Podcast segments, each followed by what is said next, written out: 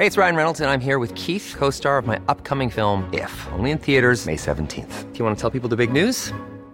All right, I'll do. Sign up now and you'll get unlimited for $15 a month in six months of Paramount Plus Essential Plan on us. Mintmobile.com slash switch. Upfront payment of $45 equivalent to $15 per month. Unlimited over 40 gigabytes per month. Face lower speeds. Videos at 480p. Active Mint customers by 531.24 get six months of Paramount Plus Essential Plan. Auto renews after six months. Offer ends May 31st, 2024. Separate Paramount Plus registration required. Terms and conditions apply if rated PG. Life is full of what ifs. Some awesome. Like what if AI could fold your laundry? And some, well, less awesome. Like what if you have unexpected medical costs? United Healthcare can help get you covered with Health Protector Guard fixed indemnity insurance plans. They supplement your primary plan to help you manage out of pocket costs. No deductibles, no enrollment periods, and especially no more what ifs. Visit uh1.com to find the Health Protector Guard plan for you. Hey Dave. Yeah, Randy. Since we founded Bombus, we've always said our socks, underwear, and t shirts are super soft. Any new ideas? Maybe sublimely soft. Or disgustingly cozy? Wait, what? I got it. Bombus. Absurdly comfortable essentials for yourself and for those facing homelessness. Because one purchased equals one donated. Wow, did we just write an ad? Yes. Bombas. Big comfort for everyone. Go to bombas.com slash ACAST and use code ACAST for 20% off your first purchase.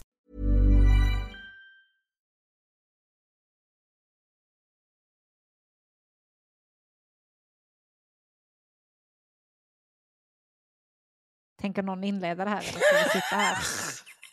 Jaha, har vi kört igång?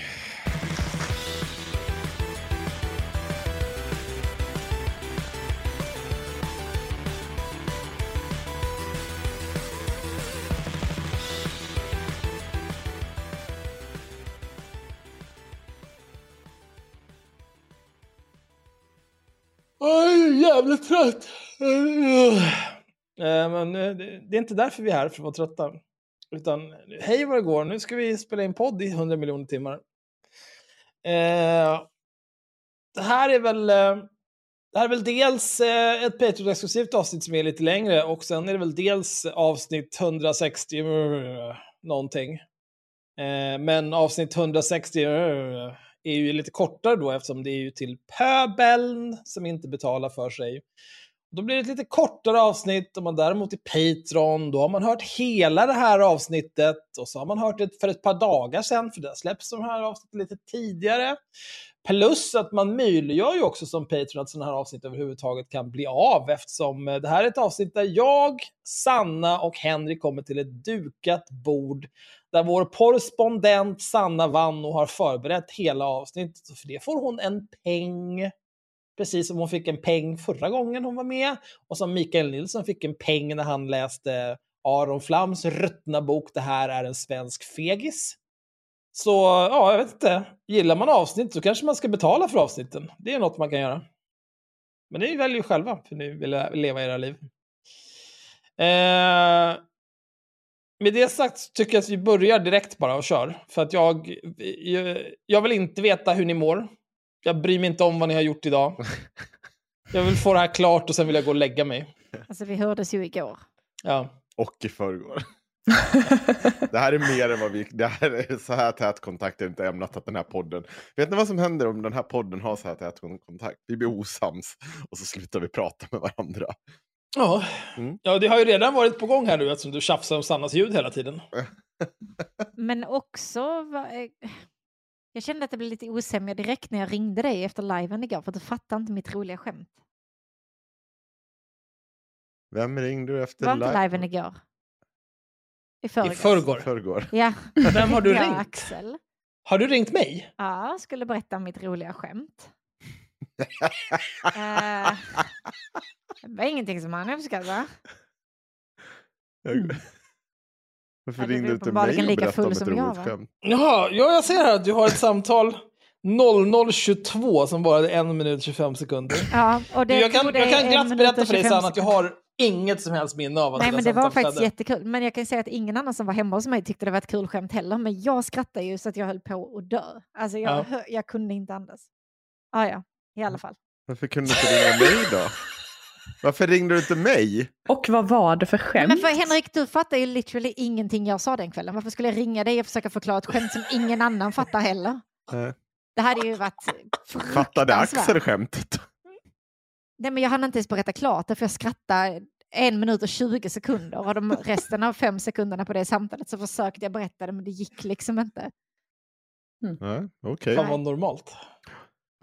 En ju min toppen story.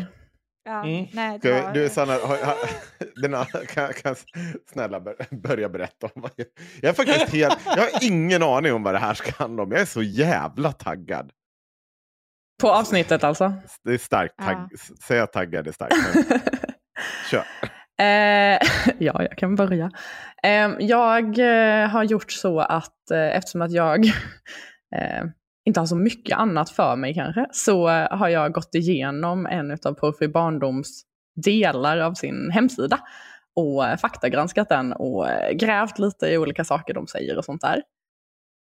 Och då har jag gått igenom deras sida som heter Hur påverkas barn? Som liksom är den här ja, men man kan väl säga den liksom argumentsidan som de har där de förklarar varför deras arbete är så himla himla viktigt.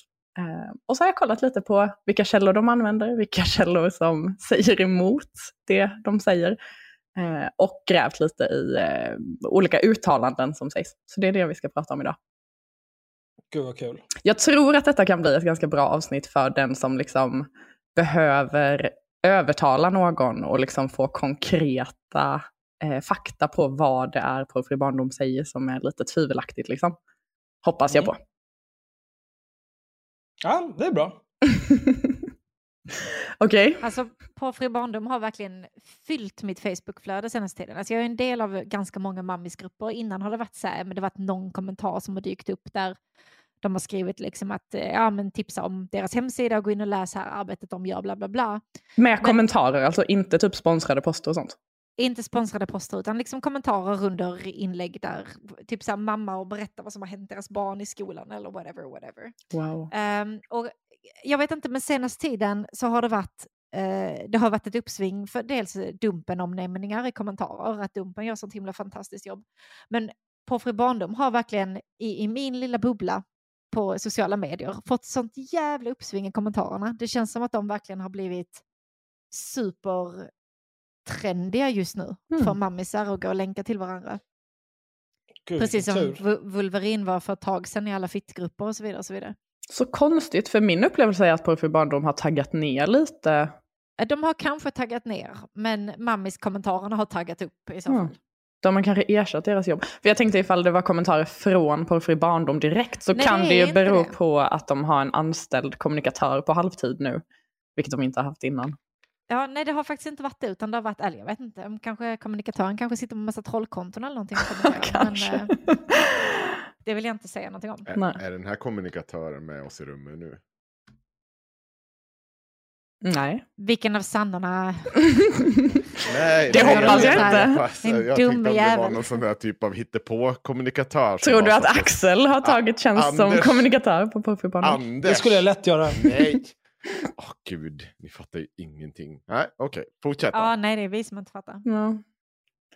Eh, Okej. Ja, men intressant att eh, folk driver deras organiska marknadsföring på, eh, i grupper och sånt. Jag tänker mig också att du mer och mer kommer i den perfekta målgruppen med tanke på att dina barn snart går i lågstadiet. Ja, ja, alltså. Malin kan ju, han börjar ju läsa nu så att snart händer det. Mm. X är inte en jätteklurig bokstav att lära sig. Så att det. Tre x däremot. ja, det är, Det finns ingen anledning att skriva det. nej, Om man inte hör någon tipsa om det förstås. precis. Ehm, men ska vi kasta oss in på den här sidan då? Vi kör! Eller vad säger ni? Är ni, är ni Mm. taggade? Ja. Mm. Sidan heter Hur påverkas barn? Och den liksom eh, frontas av en bild med eh, fyra stycken stövelklädda ben. Eh, som jag skulle gissa på där åtminstone tre av dem tillhör någon form av förskolebarn eller möjligtvis lågstadiebarn. Eh, Det är liksom så färgglada stövlar och eh, någon form av galonbyxor ovanför liksom. Sexigt. Absolut. Och alltså redan där tänker ju jag bara att vi liksom behöver diskutera det här faktumet att liksom de direkt går in och bara så ja ah, det här är barn som påverkas av detta. För barn är ju liksom i sammanhanget ett ganska laddat ord. Och att sätta liksom små barn med småbarnskläder på sig, som väl är, eh, som liksom eh, bild på sidan sätter ju lite stämningen för vilka det är som påverkas. Liksom. Ja, när man tänker barn i den här kontexten, jag tänker väl kanske tonårsbarn, alltså barn som är i puberteten. Mm. Är väl kanske de som är, eh, jag skulle tänka mig påverkas mest av porr, Mm. OSV. Mm. Om inte nu de här stackars barnen på bilden råkar gå på den förskola där Elsa Lantz ränner runt och skriver XXX på alla iPads. Ja men precis. Och dessutom, alltså, nästan alla andra organisationer som jobbar med sådana här frågor pratar ju liksom om barn och unga. Alltså det är liksom begreppet barn och unga man använder eh, för att prata om de här människorna. Och Porrfri barndom på den här sidan använder sig av begreppet barn 54 gånger medan de bara säger unga 16 gånger och barn och unga förekommer tre gånger. Men det är bara i referenserna.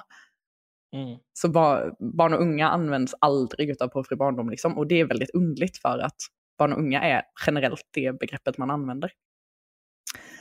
Ehm, men detta hör ju liksom till deras klassiska sätt att locka fram känslor för att man ska känna att nej, är det våra barn som påverkas av det här? Eh, och det känns ju super, super jobbigt för många människor tänker jag mig. Jag kollade också tonåringar om de använder det begreppet och det används också bara tre gånger. Mm. De har bland annat en rubrik eh, som innehåller tonåringar också. Men den kommer vi till lite senare. Ja, så det, det är väldigt intressant tycker jag i alla fall, att bara liksom tjoffa upp barn på det sättet. Men eh, vi kan, vi, jag tycker vi gör så att Axel får läsa det som står på Ah. hemsidan och så kommenterar jag det. så då kan du läsa första stycket Axel. Och ni får självklart också gärna reagera på det som står. Eh, det är den du har lagt in en bild här då på sida ett, Mm. utgår jag ifrån. Mm, Ja. Den första bilden. Ja, då är jag läsapa även idag. Mm. Kul! Mm. Eh, här... Nej, jag orkar inte ens prata om det. Det finns miljontals gratis porrsajter på internet. Helt öppna att gå in på för alla oavsett ålder. Nätporren är lika tillgänglig som Barnkanalen. It though? Finns det miljontals barnkanaler? Läs här om hur porren ser ut idag, hur den kan påverka barn och om att komma igång med prevention i tid. Mm. Eh, ja. Det här... Vänta, prevention när det kommer till porr. Mm. De pratar ju om porrprevention som Ja. att bygga upp det här eh, liksom, porrfria zonen runt alla barn. Mm, Okej, ja. Tappa det, hoppet det genast. som du, ja, du, du, du snörar in routern i en kondom. Kommer inte in någon porr. Mm. Nej, men när du blir förälder så får du ju bara avsäga dig all typ av porrtittande för 18 år framåt. Mm. Ja, men Det, det, säger ju sig självt. Mm.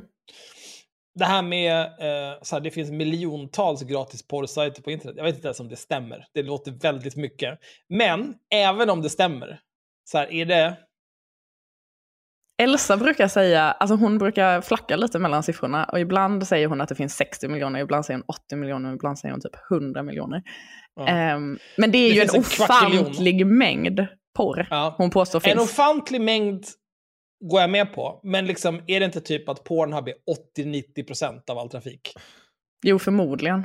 Skulle jag Ja, tro. Så det. det här med att det är miljontals sajter, det kanske inte spelar jättestor roll. Nej, jag tänker också, och liksom så här, räknar man typ för till exempel på Trum, Tumblr så fanns det ju jättemycket porr en period. På Twitter finns det ganska mycket porr liksom. Räknar man det? Vänta, Ja. vänta, vänta, jag måste kalkylera. Här är kalkylator. Eh, Porrsidan Twitter. Så här är det. Ja, precis. För att, vänta nu, nu ska vi se. Vad, Mm. vad sa du? Vi, vad, vad säger vi? Ska vi det- Miljontals. Ja, men hon säger, vad säger hon som 80 lägst? 000. 60. 60 miljoner. Ja. 60 000, 600 000, 6 miljoner. Okej. Och så tar vi det delat på... Det är en ju- porrsida per person. Här står det i och för sig, här det finns miljontals. Ja. Det antyder ju flera miljoner, så minimum två miljoner. Mm. Bara så att ni begreppar det här lite nu då. För att få, få det här då. För om jag, jag definierar en porrsajt, nu har, det här kommer ta lång tid att ta sig. Men om jag, jag definierar ju Pornhub som en porrsajt. Mm. En annan porrsajt som eh, en annan porrsajt. Mm. Om vi bara då slår ut det här på länder, antal länder i världen så kommer vi fram till siffran att det ska finnas då förutsatt att de är jämnt fördelade på, på de här länderna i världen så kommer det finnas för varje land 243 902 porrsidor. En kvarts miljon En kvarts miljon per land. Ja. Vi kan, vi kan ge att jag tror inte att Island har en kvarts miljon porrsajter. Ja, Men det är ju en per att- invånare. Det betyder ju att något annat land behöver väldigt mycket fler porr- porrsajter. Men Jag det är också väl- så här, vilka är alla de människorna som driver porrsajter i varenda land? Liksom? Mm. Men alltså jag kan tänka mig att man kanske kan komma upp i de här siffrorna om man räknar med typ så här att varje porrskådis har sin egen... Mm. Alltså- IMDB-sida. Mm. Ja, eller... Men det kan ju också kanske finnas så botsidor som liksom förökar porrsidorna Ja. exponentiellt. Typ.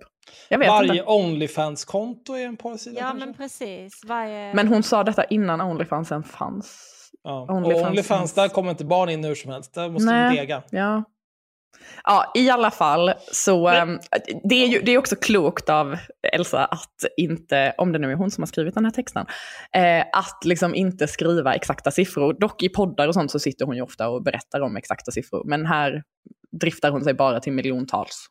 Ja, jag vidhåller dock fortfarande att det här med miljontals är liksom irrelevant. Mm. Om, om majoriteten av trafiken går till en sajt, Ja. vilket jag tror att den gör. Mm. Och det här är ju bara så här, åh, porren är överallt! Mm. För det finns, det, det är så här boomerspråk. Det finns ett begränsat antal sidor på internet och miljontals av dem är porr. Men det är också, ja för det hon vill säga med det här stycket är ju att det finns porr och den är tillgänglig för alla som vill åt den. Och så är det ju med exakt allting som finns på internet, som jag har sagt så många gånger förr, att liksom så här, det man söker på på internet så ska man ju hitta. Alltså det är så här, det finns miljontals recept på pasta carbonara på internet. Men alla ba- Men liksom- bakar inte pasta carbonara för det. Nej, men, men det, hon målar ju liksom upp internet som någon typ av minfält. Ja. Som är täckt av miljontals porrsajter. Mm. Alltså det var ju väldigt, väldigt länge sedan man var inne på någon sida. På, alltså för det kunde ju ändå hända förr i tiden när man eh, hängde på typ Pirate Bay eller någonting sånt. Det var ju lite banner ads och sånt. Man Mm. kunde råka Mm. halka fel ibland liksom. Men när hände det någon senast? När fanns det porr-banner ads senast? Alltså det måste ju varit 15 år sedan någonting sådant. Ja, eller typ, alltså så typ fullstream-sajter och sånt hade ju lite sånt Ja. också. Liksom. Så alltså sen vi typ fick liksom Spotify och Netflix och andra streamingtjänster som är lagliga, eller vad man ska säga, eh, så är ju det ett väldigt, väldigt litet problem, upplever Ja. jag. Ja. Alltså jag menar, jag råkade väl ladda hem porr någon gång när man satt där på Limewire och man ville ha senaste låten. Nej, det var det inte. Det var Two Girls One Cup igen. Ja. Ja, nej, Alltså, det är en polsk gubbe som liksom. runkar. Ja. Kul. Ja, precis. Men jag menar, ja, det var ju många, många år sedan. Ja. Men där, det var ju ändå good times på DC++ när det var folk som hade delat. Ja, vad har du delat ut? Har du, du har inte delat ut din downloads- downloadsfolder, du har delat ut C-kolon. Nej men titta. Snyggt. Ehm, ja, i alla fall så har ju, och, och Elsa säger ju också, eller Porrfri barndom säger ju också det här nätporren är lika tillgänglig som Barnkanalen. Och precis som du var inne på, så om det nu finns en miljon, en miljon bara räcker, men låt säga två miljoner porrsajter, då är det klart att liksom så här, rent procentuellt, ifall man trycker på ge mig ett random resultat, så är sannolikheten större att man kommer till en porrsida än eh, till Barnkanalen. Men det är också så att ifall man söker på barn på Google så kommer SVT Barn som högsta förslag för de allra flesta. Eh, alla jag har bett prova det eh, har fått Tänk det som dig- det högsta. Och då är det ju så här, vad är det som är sannolikt att barn söker på mest? Men du vet, barn är inte jättebra på att stava. Nej, Så tänk om ett barn istället för att skriva barn skriver kuken. jag tänk. Vad händer då? Nej, men Nej, det har då, inte du funderat på. då kommer de förmodligen till umo.se och eh, instruktion om kukar.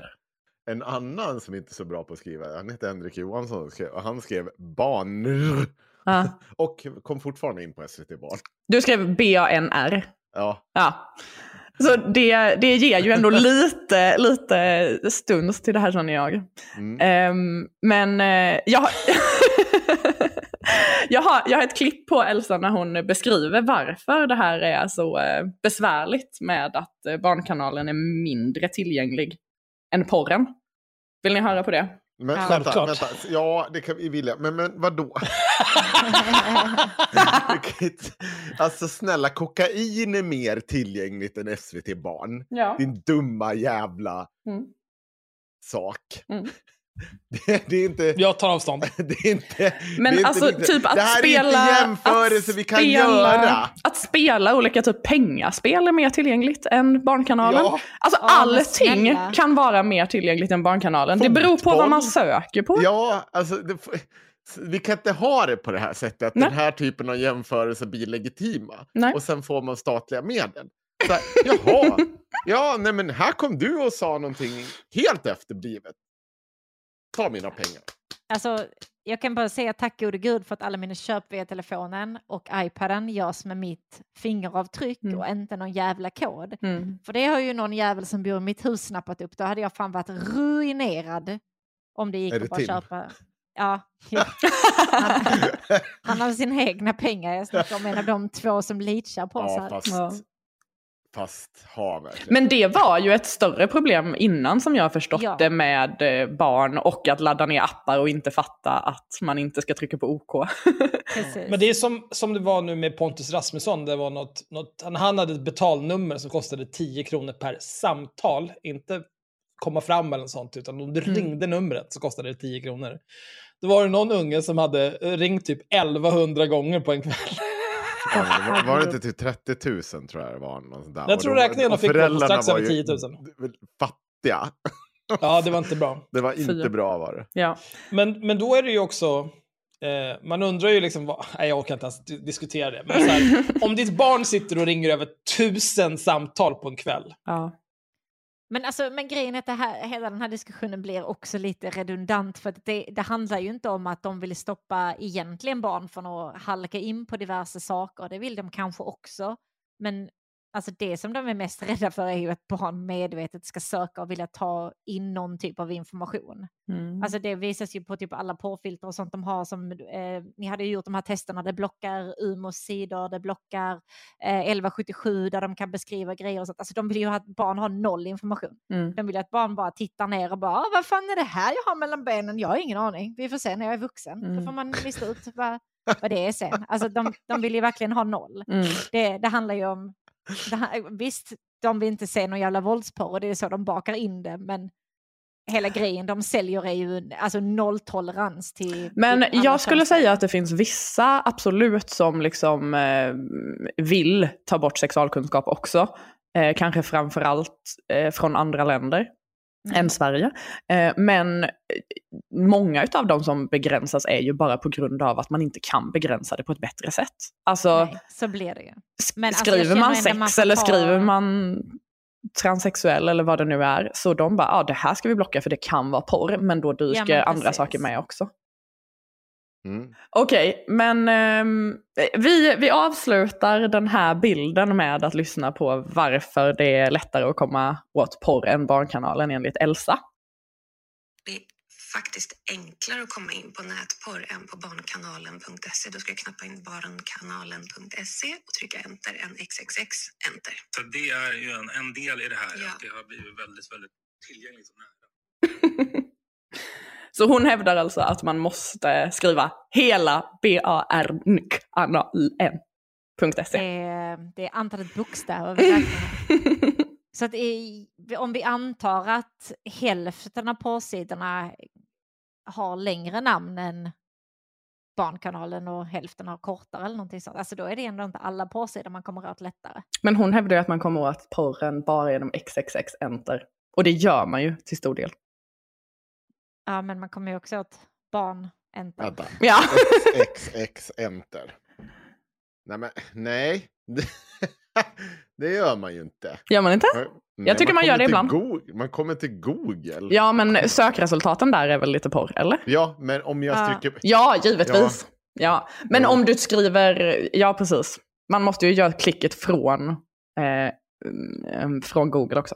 Ja. Men sen är det också så här, alltså barn behöver inte kunna stava för att kunna söka. Alltså så här, eh, Malon har lärt sig, han tittar på någon sån vidrig YouTube-kanal som heter Nastia.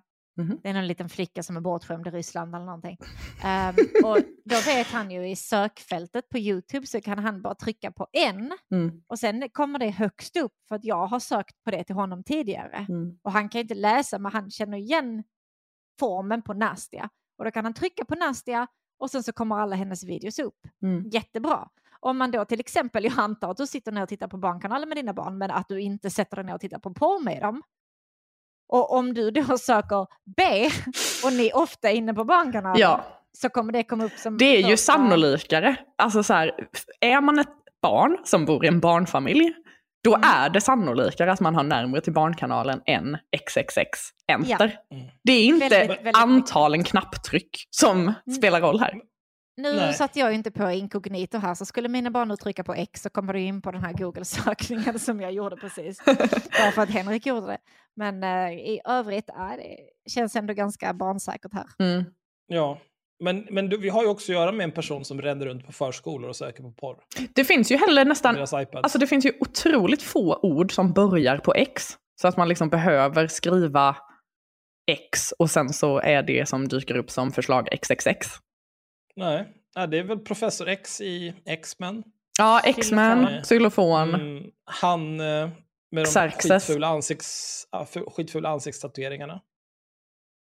XXX Tentation. Just det, ja. Han heter ju han till död? och med XXX. Ja. Eh, men Ja. det är väl det typ. Ja, jag tror också det. Så ja, det, det är löjligt sagt. Nu går vi vidare till nästa del. Du får läsa Porren på 2000-talet, Axel. Men vad fan är den då? Nedanför, sida? sidan två. nedanför? Okej. Vi är på sidan två av 44 alltså. Jag vill- dö.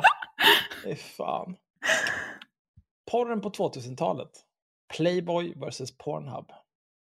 Många av oss som är föräldrar idag minns hur fnissigt och spännande det var när vi bläddrade i en porrtidning första gången vid den mytomspunna porrgömman under en sten i skogen. Ja, skogsporren, mums. Men det vi möttes av i mjukporrtidningar är inte det barn möts av idag när de googlar porr eller XXX. Ofta redan i lågstadiet. Nej, jag tror det. Porr kan de... Lågstadiet, är väldigt små barn. Ja, alltså i lågstadiet så går man ju, eller då är man ju liksom sju till nio år gammal. Mm. Ehm, så det är väldigt små barn. Ehm, men just det här med att liksom prata om att porren skulle ha varit så himla mycket bättre förr, och med bättre då menar man helt enkelt att den var mjukare och snällare och ofta lite gladare. Liksom. Eh, Det är ju ganska vanligt att prata om. Jag tror att Nina Rung har pratat om det också och det är liksom ofta som man säger att ja, men det var inte alls som nu förr. Typ.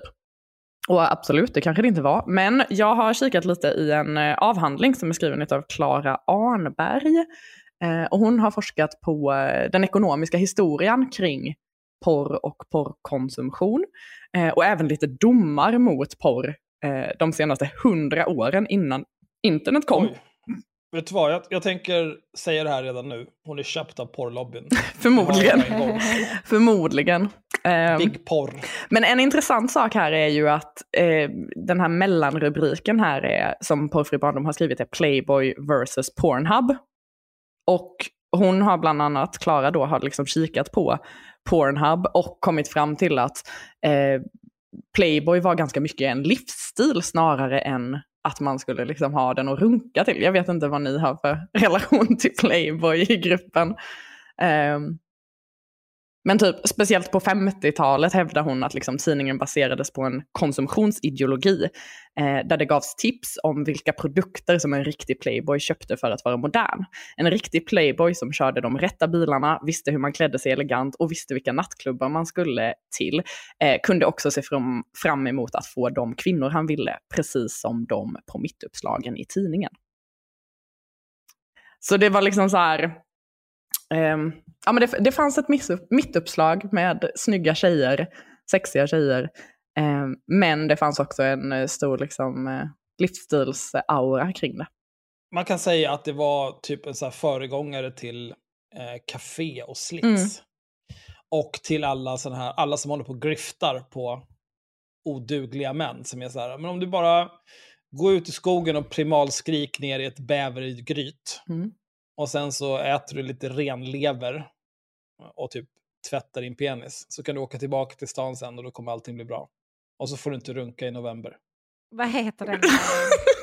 vad heter den hemsidan? Heter den typ män eller vad? Vi har läst artiklar därifrån.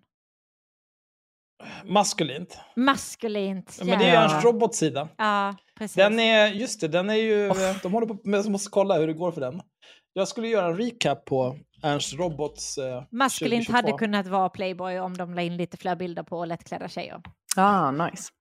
Nya hemsidan är på väg, kom tillbaka senare. Det har de haft- haft uppe nu i typ fyra månader. Oj, jag ja. kollade på Wayback Machine, jag tror det senaste, live, sidan, senaste gången sidan var live var typ i maj. Hmm. Fan vad synd, jag älskar maskulint. Jag har inte Vet- besudlat mina ögon med att gå in där någon gång. Nej.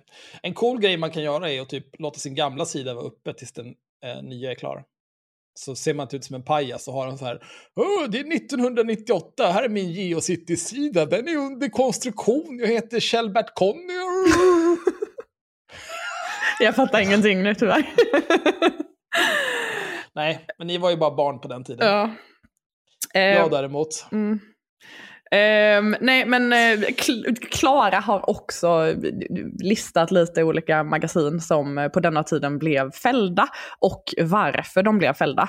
Eh, en sak som hon till exempel har skrivit är att Loving Sweden friades medan Spanking Sweden blev fälld på grund av sitt sadistiska innehåll.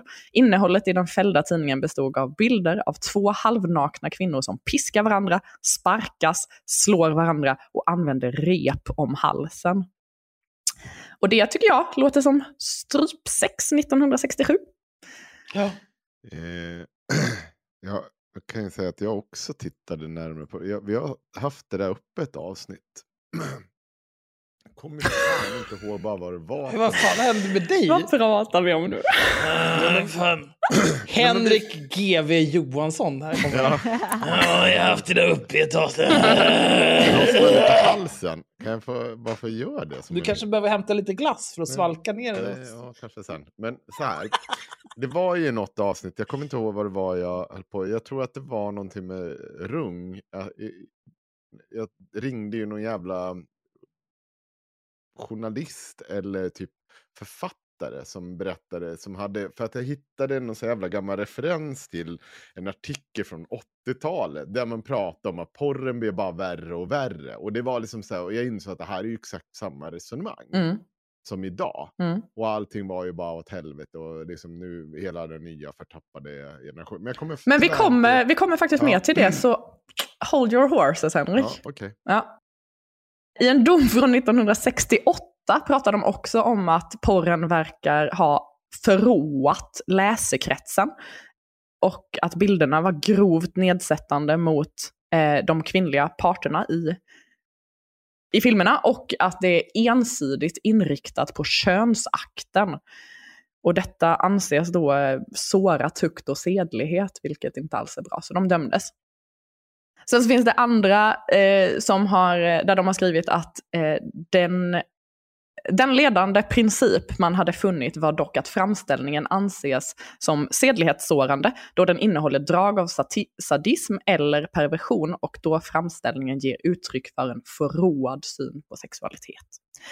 Och de har också, 1969 finns det en motion där de har liksom motsatt sig utvecklingen mot den här mer fräna och sadistiska porren och sagt att den måste stävjas.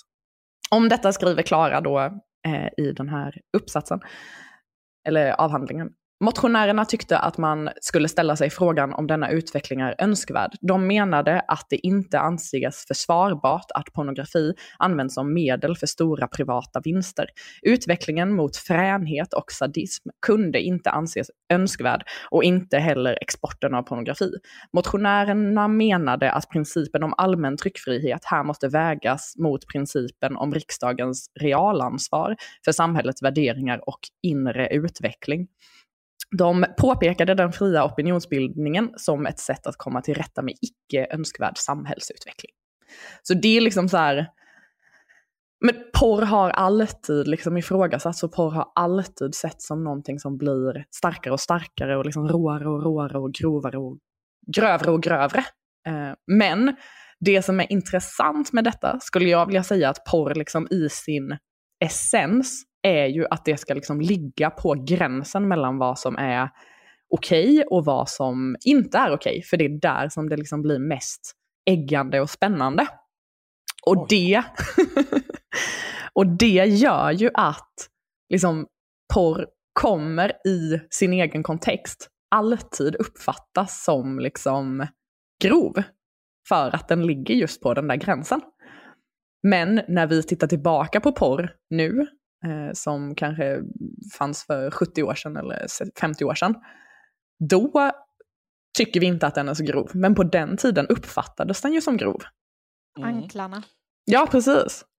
Och då liksom kunde den dömas på det sättet. Och sen så liksom är ju frågan så här, vad, vad är grovt? Och vi har ett samhälle där vi liksom visar mer och mer. Och ibland kommer ju liksom ja, men Nina och eh, Porrfri barndom har ju pratat om det här med att liksom, reklam blir allt mer porrig och nu visas liksom, porr i eh, Game of Thrones och sådana saker. Liksom. Har de hävdat. Men eh, det här om, om man så här tittar på att eh, porren ska hela tiden ligga på gränsen och tittar man tillbaka på porr för några årtionden sedan så är det inte så farligt med, med dagens mått mätta. Mm. Är inte det det argumentet som de kör också? att eh, Om du tittar på om du tittar på någon typ av porr och sen så går det två månader och då har du blivit så förstörd i huvudet att du måste liksom se ett fogskumsmord. är, det, är det inte liksom den argumentationen de, de kör? Att det måste vara värre och värre hela tiden? Jo. Jo. Men det låter som att ni håller med om det. Förändrade tändningsmönster. Just det, ja, just det. Mm. tändningsmönsterna. Ja, alltså det, mm, det finns ju ingen... Eh, alltså det, det är ju liksom... För jag tänker mig att skillnaden här är ju att eh, det som är liksom okej i porren är ju någon form av samhällelig norm, medan det de pratar om är liksom en psykisk inre process av att jag som person blir eh, avvänjd och liksom eh, av, eh, omtänd. ja. Eller vad man ska säga. Så det finns alltså det är liksom motstridiga motstridiga koncept liksom, tänker jag mig. Ja men att det handlar om kanske, ja men samhälleliga normer, ja men att det var liksom att Sverige för 60 år sedan, de här domarna, då var ju Sverige i princip en sharia-stat. Mm. Eh, och sen så har samhället... Men samtidigt var det ju rep sig. runt halsen och det var sadistiska inslag. Sen är ju frågan så här, vad var det som liksom var sadistiskt? Och sen så är det väl så här, det blir väl liksom av sig självt liksom grövre och mer verklighetstroget av att det är rörlig bild istället för till exempel bilder som det var i eh, tidningar.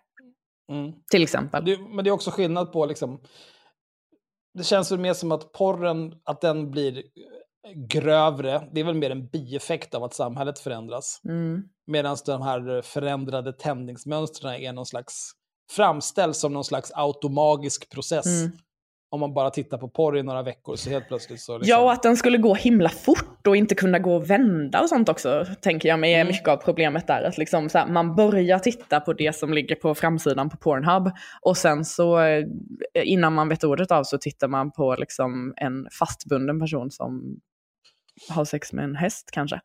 Ja, eh, eller på typ drönare som bombar ryssar. Ja, det med. Um, Men det, där skulle man gärna man skulle inte tacka nej till lite evidens där. Nej, precis. Men vi har ju faktiskt en studie som jag eh, brukar prata ganska mycket om. Som kommer från Shore och Seida. Som faktiskt har mätt det här med hur, huruvida porren blir grövre. Men då för att kunna ha liksom bra siffror så har de inte kunnat titta över i superlång tid, men de har undersökt 269 stycken klipp från Pornhub eh, från nio på varandra efterföljande år, det vill säga mellan 2008 och 2016. Och i de här filmerna så har de eh, letat efter fyra stycken olika mått på aggression. Och det första är ifall titeln innehåller någon form av aggression. Hur många procent av filmens tid som går åt till aggression. Eh, hur många av dem som innehåller synlig aggression och hur många av dem som innehåller synlig icke-samtyckt aggression, det vill säga att någon har liksom sagt nej men folk har ändå gjort saker mot dem och så vidare. Och i den här studien, som vad jag vet är den liksom enda som har studerat de här grejerna, så är det faktiskt så att det är en signifikant minskning bland de titlar som indikerar aggression. 2008 var det 40 procent och 2016 var det bara 5 procent av klippen som hade en titel som indikerade att det var aggression i den. Och filmerna som innehåller synlig aggression Andelen tid av filmerna som innehåller synlig aggression har också en signifikant nedåtgående trend under dessa år. I 2008 var det 13 procent av tiden som gick åt till att visa aggression och 2016 var det bara 3 procent av filmerna. Eller tiden i filmerna. Och de andra måtten då, det vill säga hur den synliga aggressionen ser ut och hur den synliga icke-önskade aggressionen eh, såg ut var inte signifikant för de liksom flackade för mycket.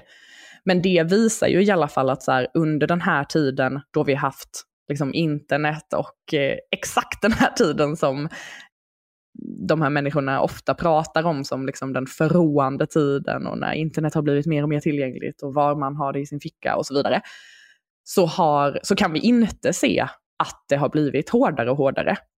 Det som också har hänt är väl kanske att liksom, urvalet av vad man skulle vilja se för porr har ökat drastiskt.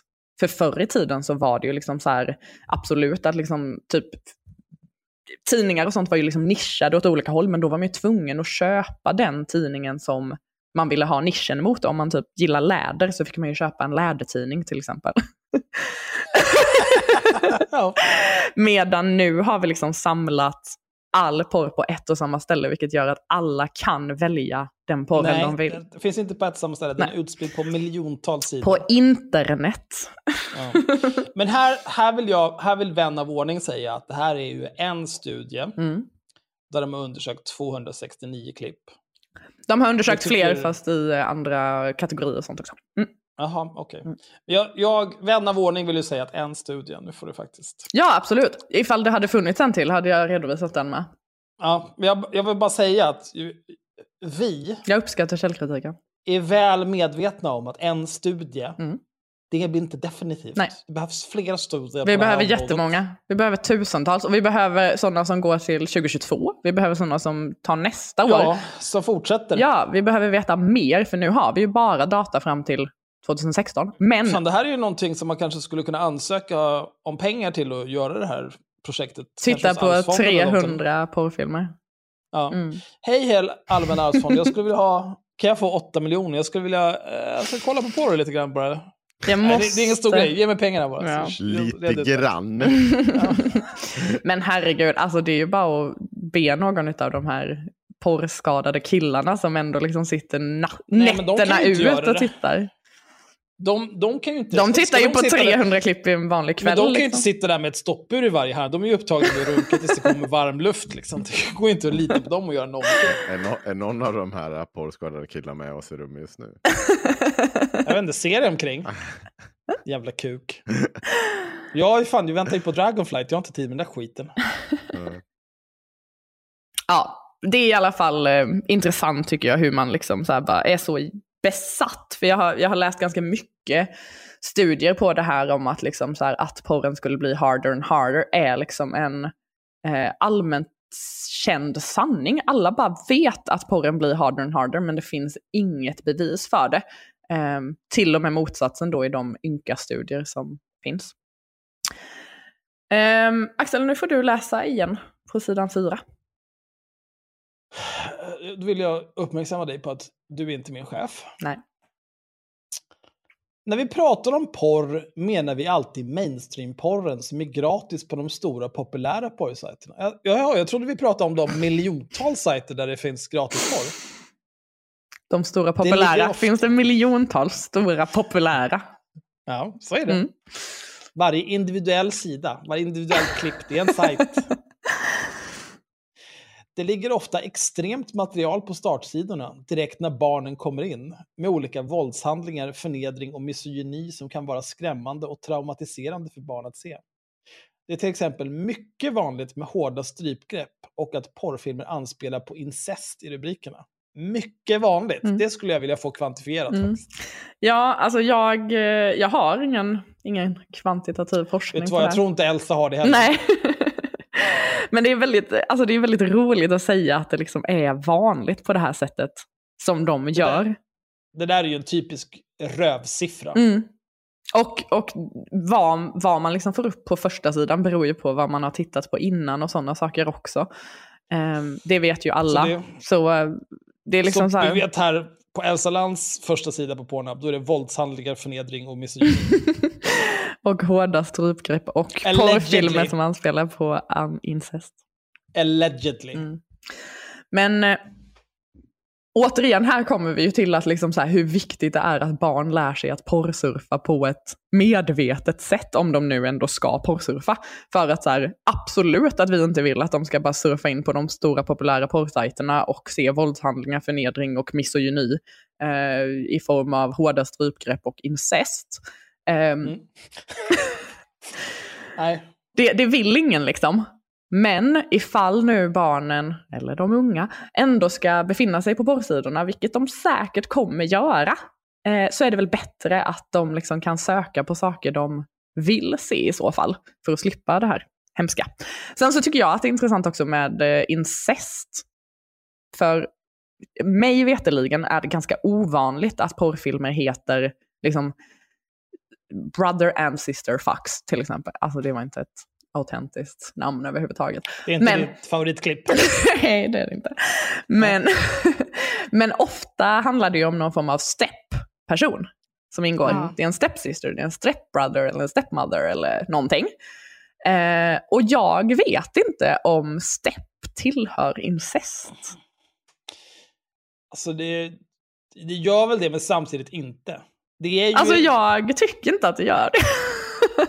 Alltså rent, rent eh, krasst så nej, men det är ju lite yucky. Är det Ja. Alltså det är, det är ju incest adjacent, kan man väl säga. Alltså jag fattar ju vad det är de vill komma fram till, men jag tycker att det hade varit snyggare att skriva typ kanske så här, eh, sex inom familjen eller liksom något sånt. För just incest är ju liksom... Familjefest. Det måste ju finnas en eh, definition på incest. Ja, jag har eh, Svensk ordboks definition framför mig Ja. faktiskt. Det Av en är, händelse. det är olovligt sexuellt umgänge mellan nära besläktade personer, det vill säga i Sverige mellan helsyskon eller mellan förälder och barn eller avkomling till barnet.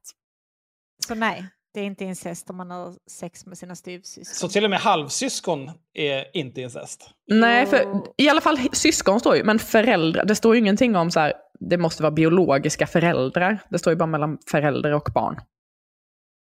Sen så kan man ju absolut anse att detta, och det vill jag verkligen understryka, att det är olämpligt eh, på grund av andra saker att ha sex inom familjen. Men just att kalla det incest vill jag vända mig emot. Det, ja. det står ju helsyskon här. Då är ju Ja. halvsyskon Ja, så inte stepsisters. incest. Nej, precis. Men, eh, men eh, ja, så, så då är jag väldigt, då trappas mitt liksom eh, tveksamhet till det här med att det är mycket vanligt med att porrfilmer anspelar på incest i rubrikerna eh, upp ännu mer. För det, det anspelar ibland på familjerelationer, men inte incestrelationer. Nej, alltså och step whatever, det är ju liksom inte ens halvsyskon eller så, utan det är ju bara någon ingift, Ingift främling. idiot. Ja. Ja, Bonus, plast, låtsas, bla bla bla. precis. Mm. Styv, säger vi faktiskt i Sverige. Och i Snövit. Ja.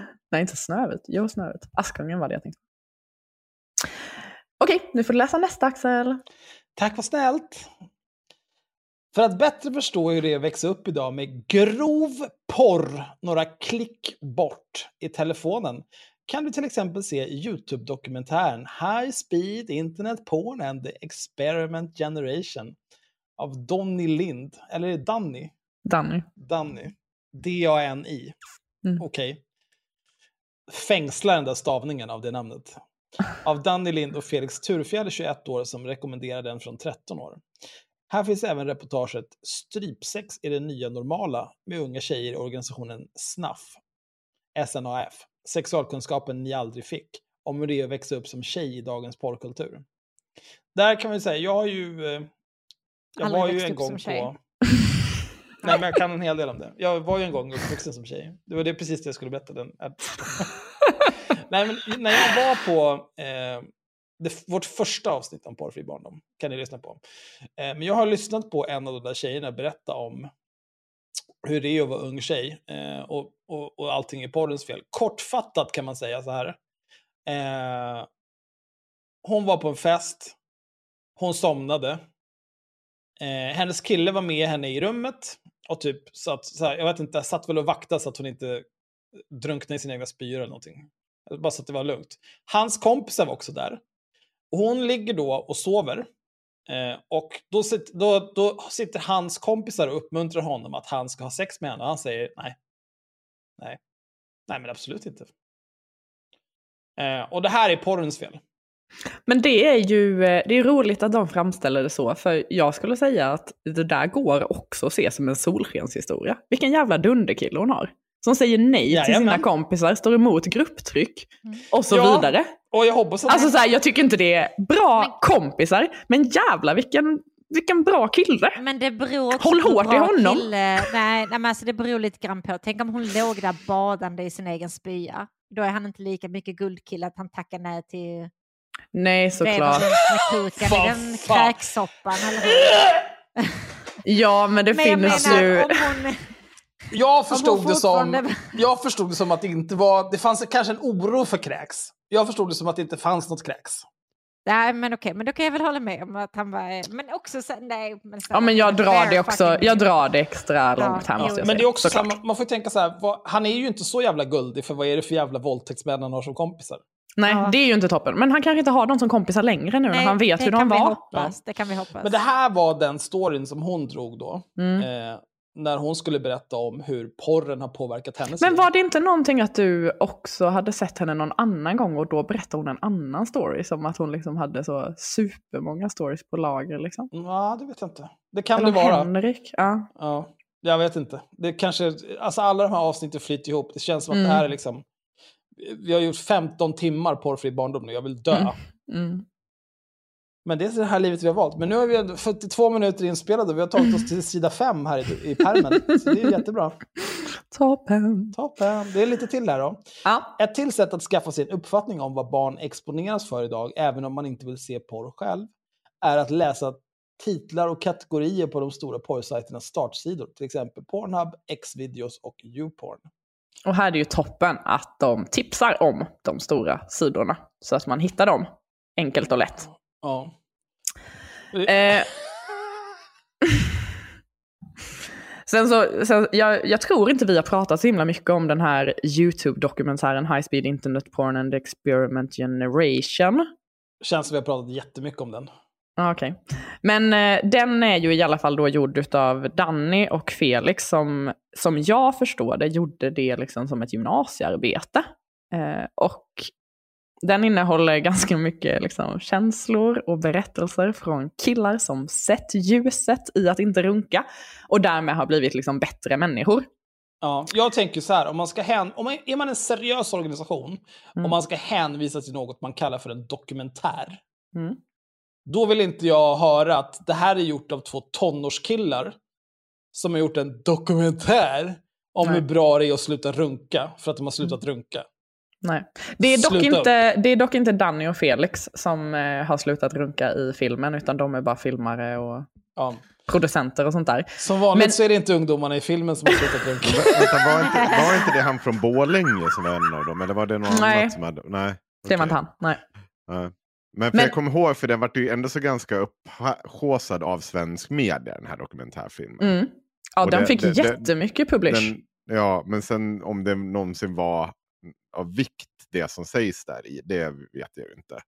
Nej, Eller och jag bara- har, väl lite, jag har väl lite kritik mot den också kan man väl säga. För det är två stycken, det, det är massa människor som är med i den här filmen. Och några av dem är eh, Elsa Lantz som är ordförande för, på Fri Barndom. Och sen så är det Danny, nej, Daniel eh, Israeli som numera jobbar som föreläsare för Porrfri Barndom. Eh, och sen så är det Roger Nilsson som sitter i Porrfri Barndoms eh, advisory board. Eh, och sen så är det två stycken Fan, är det- killar. Är det den här jävla korruptionen nu igen? Ja. Sen så är det två stycken då killar som liksom pratar engelska och som framstår som liksom oerhört reko hur, i hur de liksom berättar om hur de tittade på porr och hur det påverkade dem och att de sen insåg att de måste sluta och blev så himla, himla, himla mycket bättre. Och om man kollar upp de här personerna eh, så är det roligt för att den ena killen eh, heter Joshua Hudson och han eh, har i eh, dokumentären titeln eh, licensierad terapeut och youtuber. Och det han youtubar på är en, eh, han heter eh, Pinnacle of a Man och har en hemsida som heter pinnacleofaman.com. Och i den, på den hemsidan så liksom står det i headern eh, break free, free from porn, date your dream wom- woman och save your marriage. Han är en grifter helt enkelt. Japp. Och han eh, påstår sig då liksom kunna hjälpa folk med att sluta titta på porr, liksom rädda sitt äktenskap och attrahera amazing women. Um, och det är ju liksom, ja, han har också en, en eh, han kallar den en världskänd dokumentär som heter Destructive Impact of High Speed Internet Porn on the New Generation of Men. Och jag tycker ju att det namnet är ganska likt Danny och Felix dokumentärnamn. Eh, som heter High Speed Internet Porn and the Experiment Generation. Eh, det finns vissa likheter, vissa lika ord. Men, men han, han gjorde sin först eller? Ja, det tror jag. Men han i, i den här filmen så pratar ju han liksom som om han bara är en så helt vanlig kille som har runkat och sen slutade. Typ. Eh, dock inte helt vanlig. Vi kan lyssna på lite klipp av honom. Vill ni det? Det, det kan vi väl göra? Mm. För jag tycker det är... Kul. Ja, för det är, ändå, det är ändå roligt att höra hur han, men hur han beskriver kvinnor. Jag har liksom. verkligen svårt att förstå hur mycket man måste runka för att det ska liksom förstöra ens liv till den här. Men det kommer du få viss information om faktiskt i de här klippen tror jag. Ja, för, att, alltså, för mig låter det helt vansinnigt. Helt vansinnigt. Det- Ja. Där är ändå 24 timmar på ett dygn. Hur många av dem orkar man aktivt runka så pass att det sabbar alla andra delar av ditt liv? Alltså, Och så att man liksom måste savea sitt marriage. Ja. Nej, men menar, alltså, det är inte jättemånga gånger man kan göra det innan det börjar komma blod. Liksom. Så det, det känns ju ändå... Nej men alltså, Alltså, det, det krävs det. ju så mycket glidmedel för att det inte ska bli skav. Så det är liksom... Ja, ekonomin är ju Sitter botten. ni här och Ja. famespl- femsplainar det här nu? Ja, men lite grann. Alltså jag tänker framför- Femsplainar kuken. Mm, ja, Alltså, jag klittgissar fullt här för att jag har ju... unna dig. Nej, jag tänker väl mer så här att det är ju... Alltså det är ändå ett brett spektrum av runkare. Om man tänker sig liksom killar i början av puberteten till män som är gifta och behöver rädda sitt äktenskap. Då tänker jag mig, det är ju, alltså du är väl 25 då i alla fall eller något. Ja det hoppas man ju. Ja. Om man har hunnit gifta sig och förstöra det. Ja, men så det är liksom killar som är 11, 12, 13 och uppåt till kanske, jag vet inte, 40. Eh, det, alltså någonstans, det, det, det eh, alltså man, man har ju inte, man har ju liksom inte en helt psykotisk sexdrift hela sitt liv som kille, utan man pikar ju typ vid 20 och sen är det ju raskt neråt. Det här får stå för dig, det är väldigt olika faktiskt Axel.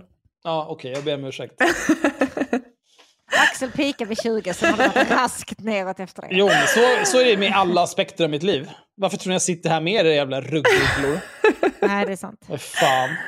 Nej men jag håller med, jag tycker också att det är så här, jag, jag, jag tycker överhuvudtaget att det är liksom det blir ju ganska känslomässigt att liksom så här be the dream of yourself, bla bla bla bla bla. Och ni kommer höra det också på hur han pratar om detta. Nej.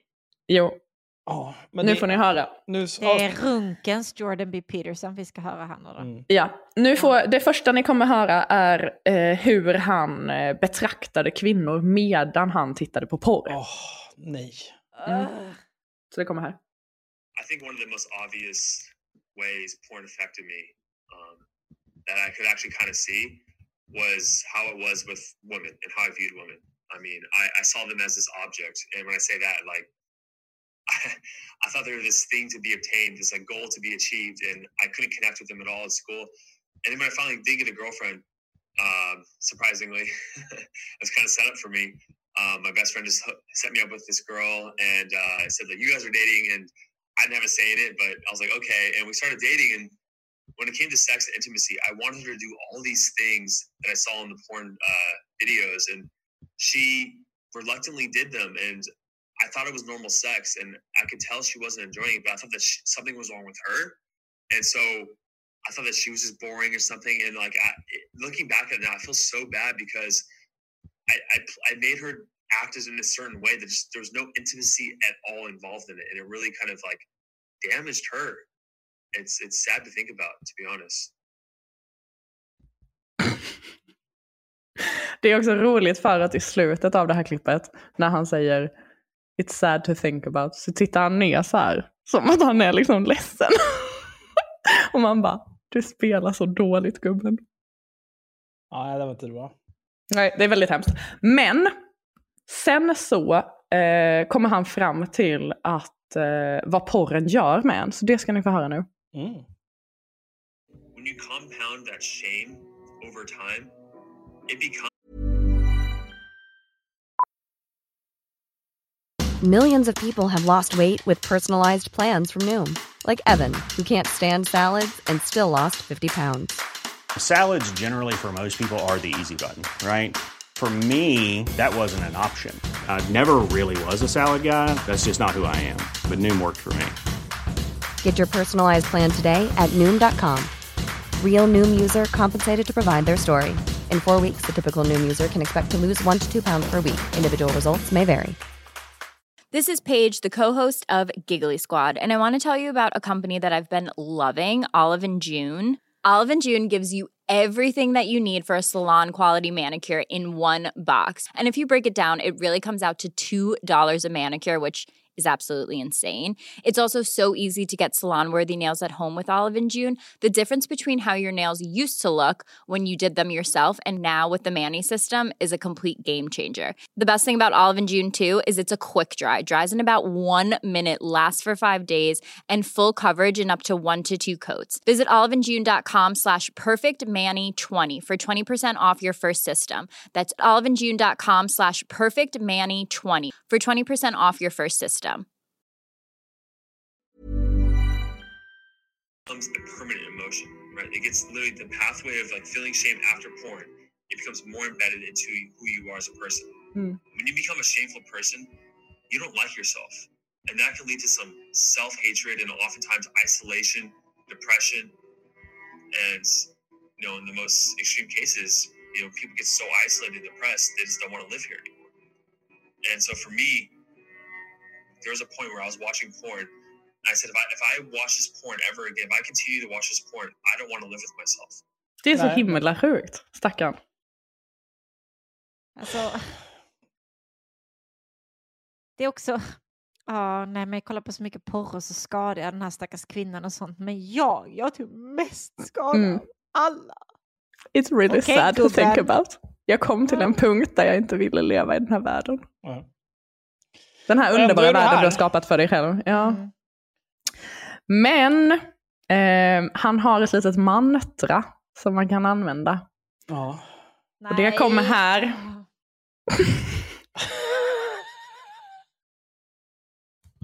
you know, it's it's really clear that the best thing you can do for yourself is to imagine the the guy you want to become, you know, five years in the future, with the house, the good car, the wife, the family, the whatever whatever your dream is. To see that clearly, see it, like picture it, just imagine, visit it in your mind, see that guy, you who you are, the hell, like your a perfect dream, then ask yourself one question: Does that guy watch porn? Klart han gör. Ja,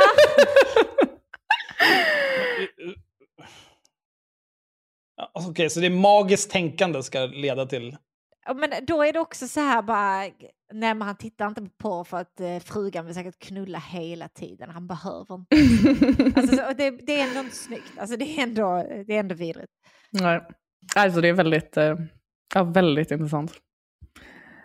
Men det är, Alltså, väl- det är väl- lite man, kan, man kan kolla på porr och vara en idiot och man kan kolla på porr och vara en normal person. Jag vet inte. Nej, omöjligt. Porren förändrar en in på subatomisk nivå. Ja. Ja. Men det är ju Alltså- lite samma, det han pratade om där, det är lite samma som vi var inne där på med Playboy, att det är lite så här livsstil. Tänk dig vad du har för hus, Mm. vad du har för bil och sen efter huset och bilen, vad har du för fru och familj? Mm. Det, det finns ju en rangordning. Ja. Men det är också så här, eh, liksom, mm, att han, eh, att han liksom kan lägga fram det så, som att det var liksom så enkelt. Att bara så här, vad är det du vill ha? Vad är det du behöver göra för att komma dit? Och att liksom det skulle vara en sån skillnad i huruvida man tittar på det eller inte. Alltså ifall, ifall jag skulle tänka mig typ den perfekta personen som har allting jag vill ha och jag frågar så här, äter den ibland skräpmat? Nej, förmodligen inte. Alltså så här, det är liksom massa grejer som en perfekt person inte gör liksom. Eller? Men det, det var ju också massa tjat, alltså det var, ju, det var ju inte en massa tjat om vad man skulle behöva göra för att åstadkomma allt det här, utan det var bara, ah, men tänk den här personen du vill vara, den här perfekta. Tittar den på porr? Ja, jo, nej men förmodligen om du slutar titta på kommer allt det här bara komma till dig. Ja, precis. No extra effort needed. Men det är ju också mycket av nofap-rörelsen att man får så himla mycket mer liksom energi och testosteron och livskraft och attraktionskraft och allt möjligt av att inte runka liksom. Men, ja. men det är precis, det är, är han en del, är det här en frikyrklig person eller en nofap-person? Eh, mer nofap tror jag, men jag vet inte För faktiskt. det, för det är liksom de, det är de två, eller, eller så någon typ av eh, sån här eh, livsstilscoach som har bara hittat på egna saker som han, han har unika sättet för att få dig att må bättre. Det är Mm. liksom de tre alternativen basically som finns för den här typen av Mm. personlighet. För det är ju hittepå. Mm. Ja, oh ja. Oh ja, oh ja. Jag vet inte om han har någon form av eh, kristet förflutet. Det är väl inte så jävla viktigt, men det är ju de tre som... och För att det är ju så... Det, och vi har ju egentligen, det här är ju bara, det är väldigt mycket repetition i just det här att vi har ju stött på de här figurerna, vi har ju hanterat dem, och de är verkligen, det är verkligen samma sak hela tiden. Det finns ingen vet, så så här, det, ena, ja, det, antingen är det nofap eller så är det någon liksom så här kristen skam över att du sitter och runkar och du liksom inte kan hantera det. För, och då måste du ju liksom hantera det via att säga att porn är dåligt och du ska inte syssla med sånt och så kommer du må så mycket bättre. Mm, verkligen. Mm. Kanske inte var därför du mådde dåligt, det kanske var för att du var en jävla misslyckad individ och så bara, jag tar allt, ja, jag blir så jävla, så dum. Men, eh, men jag, vill, jag vill spela ett till eh, klipp med Daniel Israeli. Mm. Eh, som förklarar lite kring det här med beroende.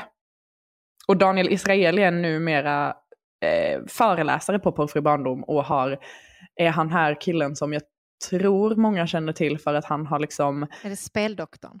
nej, hans pappa jobbade med att spela in porr så när Daniel var liten så fick han ofta vara med på porrinspelningssätt.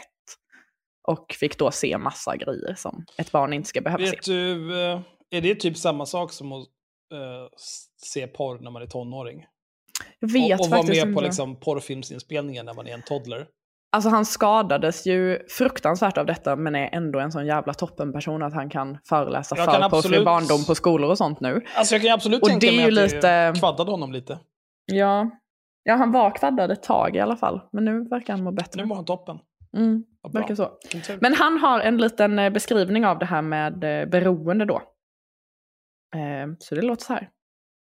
There are people that are, I think, consider themselves as like normal consumers. They're not addicted to porn. They're just, you know, consumers. and they don't realize they have an they have an addiction until they actually try to stop. You know, when you tell them quit a week, two weeks, and then they realize it's an addiction. If you watch porn that you don't morally agree with, or porn that includes something that you would never think about doing to another person, but you enjoy to watch it, it doesn't mean that you're a monster. It doesn't mean that you lack empathy.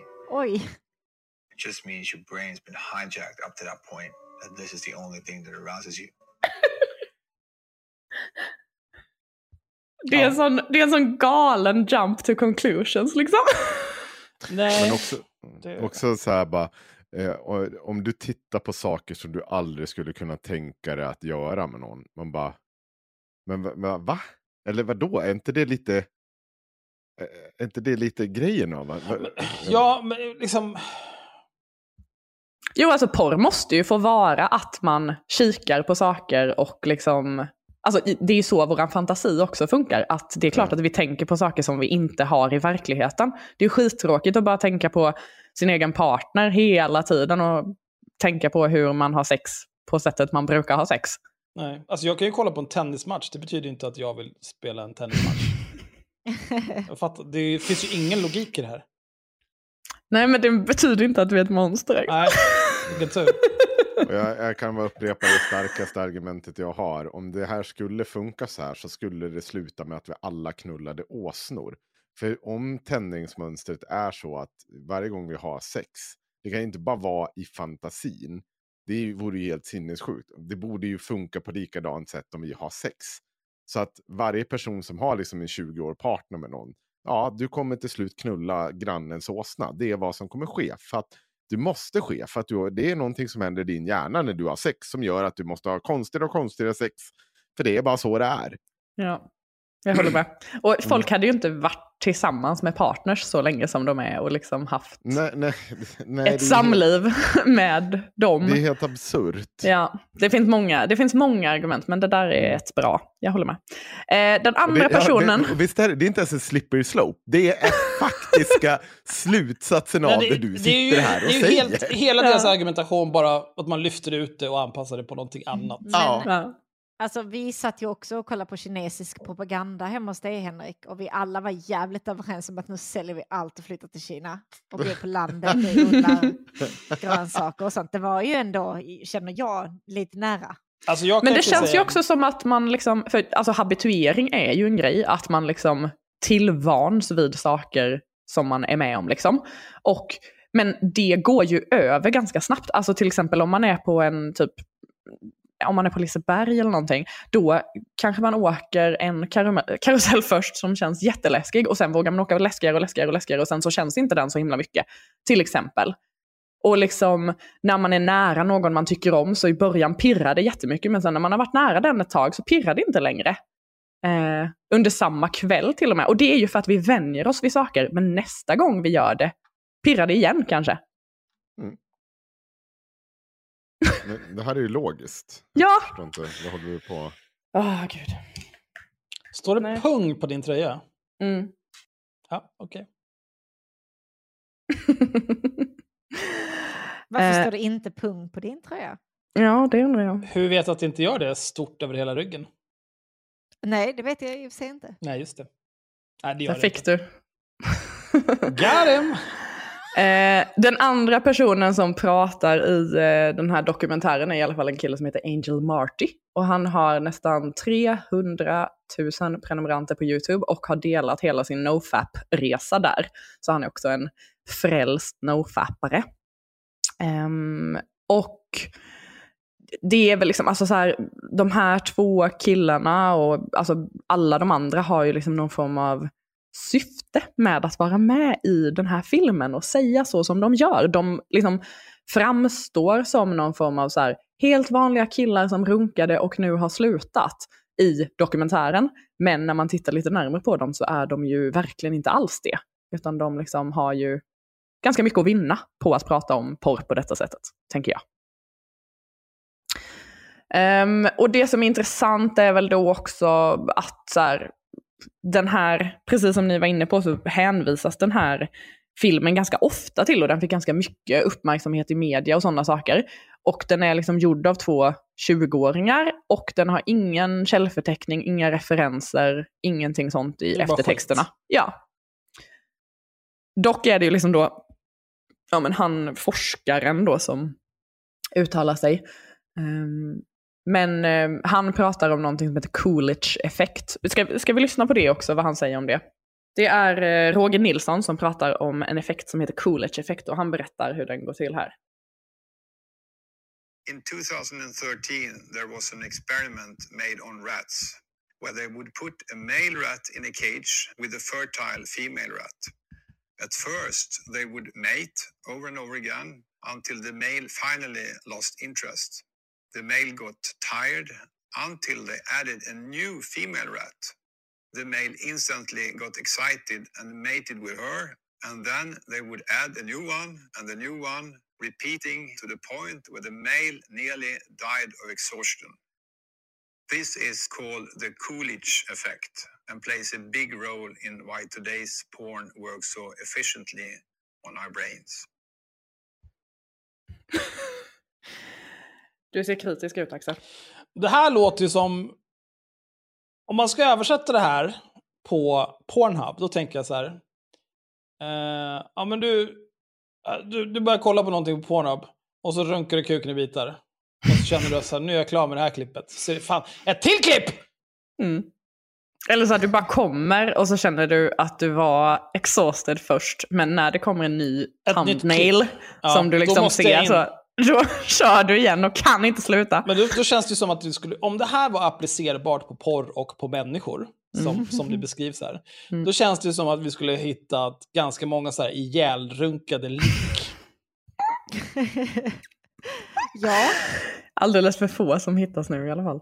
Ehm, ja, men alltså jag tänker mig generellt att alltså så här, dels så har det gjorts forskning och man kan inte hitta att Coolidge-effekt finns hos människor. Eh, det, det finns liksom dokumenterat. Det finns hos något annat djur än råttor, men inte hos människor. Jag minns tyvärr inte vilket, typ sork eller något sånt.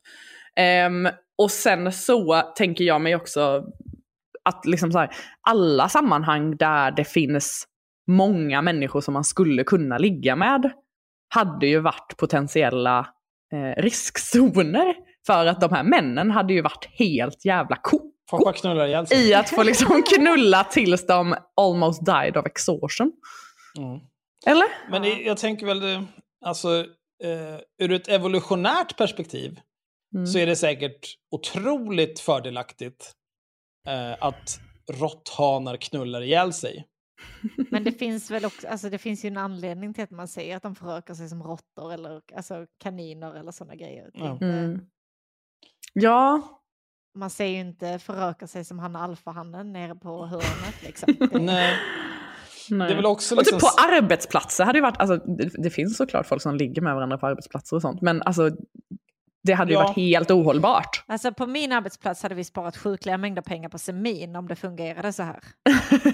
Mm. Och släpper jag en galt till suggan efter suggan. Han, Ja. orkar, han orkar ju en och en halv, sen vill han gå hem. Ja. Men han är färdig. Inte ens om Ja. han får en ny fru liksom. Nej, han bara, Fru. ja men vad fan jag var precis inne hos dem, ska jag in till de här jävlarna nu? Och så, nej vet du vad, Nej. får du lösa själv. Där tar vi imorgon. Mm. Ja. Någon måtta får det vara. Nej, och alltså även liksom tonårskillar vittnar ju om att de liksom max kan orka ett visst antal gånger liksom. Eh, Ja, Så det alltså, ja. mä- människorasen hade ju tagit slut liksom för 10-15 år sedan för att alla tonårskillar hade bara runkat ihjäl sig. oh ja. Oh ja. Hur mår du Henrik? Jo, jag mår Jag bara tycker det är så, det är så otroligt korkad för att det, det blir en, det är samma argument som vi sa tidigare. Man måste väl liksom så här. var, varför finns det människor som säger sånt här? Det är Mm. så, som att vi, vi och djur är exakt likadana på alla sätt och vi, Mm. vis. Mm. Ja, men varför är vi inte som fladdermöss och bara flyger runt och låter och så studsar saker tillbaka? Som alltså så här, varför, ja, varför är inte saker precis på, som på ett helt annat sätt som det inte? Ja, jag vet inte. För att du är dum i huvudet och inte kan liksom ha den här typ stringenta tankegången som säger att ja men vänta, vi är som råttor allihop. Nej, vi är inte det. Vi äter inte till exempel sopor bara rakt upp och ner. är du dum i huvudet? Ja. Nej men vi är ju väldigt, alltså, har ni, vi är ju liksom känslomässigt utvecklade på ett helt annat sätt också. Eh, har ni hört talas om begreppet post-nut clarity? Nej. Nej. Det är, alltså jag har inte läst någonting om det men många gånger så hör man ju folk prata om post-nut clarity som liksom det här lilla uppvaknandet man får efter att man har kommit. Eh, och det beskrivs ofta som att man så blir liksom medveten om sig själv och vad man själv håller på med Ja, när är man typ liksom... här, om, om du är, lite konflikter i dina känslor kring någon, bla bla bla, så ja, man runkar sig om du fortfarande tycker om henne efteråt. Ja. Jo, det kan, vara, det kan vara både det men också att man liksom så här, alltså många säger att ifall man typ har runkat till porr till exempel, så kan man säga, öh vad fan var det jag såg på när jag runkade ja. efteråt för att man liksom får lite så typ, någon form av ångestgrej liksom. Och jag kan tänka mig att, eller jag kan, jag kan uppleva att det liksom dyker upp så här, men gud hur ligger jag typ efteråt för att liksom mitt i mitt i känslan så har man liksom inte reflekterat över hur ens kropp är, ligger till exempel. Att det ser ut som, det ser ut som, Som något jävla spektakel. enkelt. Ja, precis. Eh, och sen man bara, åh herregud. Ligger som en sån kritgubbe på asfalten. Liksom. Det här låter som varje söndag för mig. ja, men Vad kanske. gjorde jag igår sa du? Ja. Men det är inte alla som vaknar i underkläderna i hotellkorridor. Nej. Men, men, eh, men det här med post-nut clarity är ju också liksom någonting som kan hindra att man känner sig liksom eh, taggad på att eh, mejta direkt igen liksom. Även om Ja. man får en ny brud.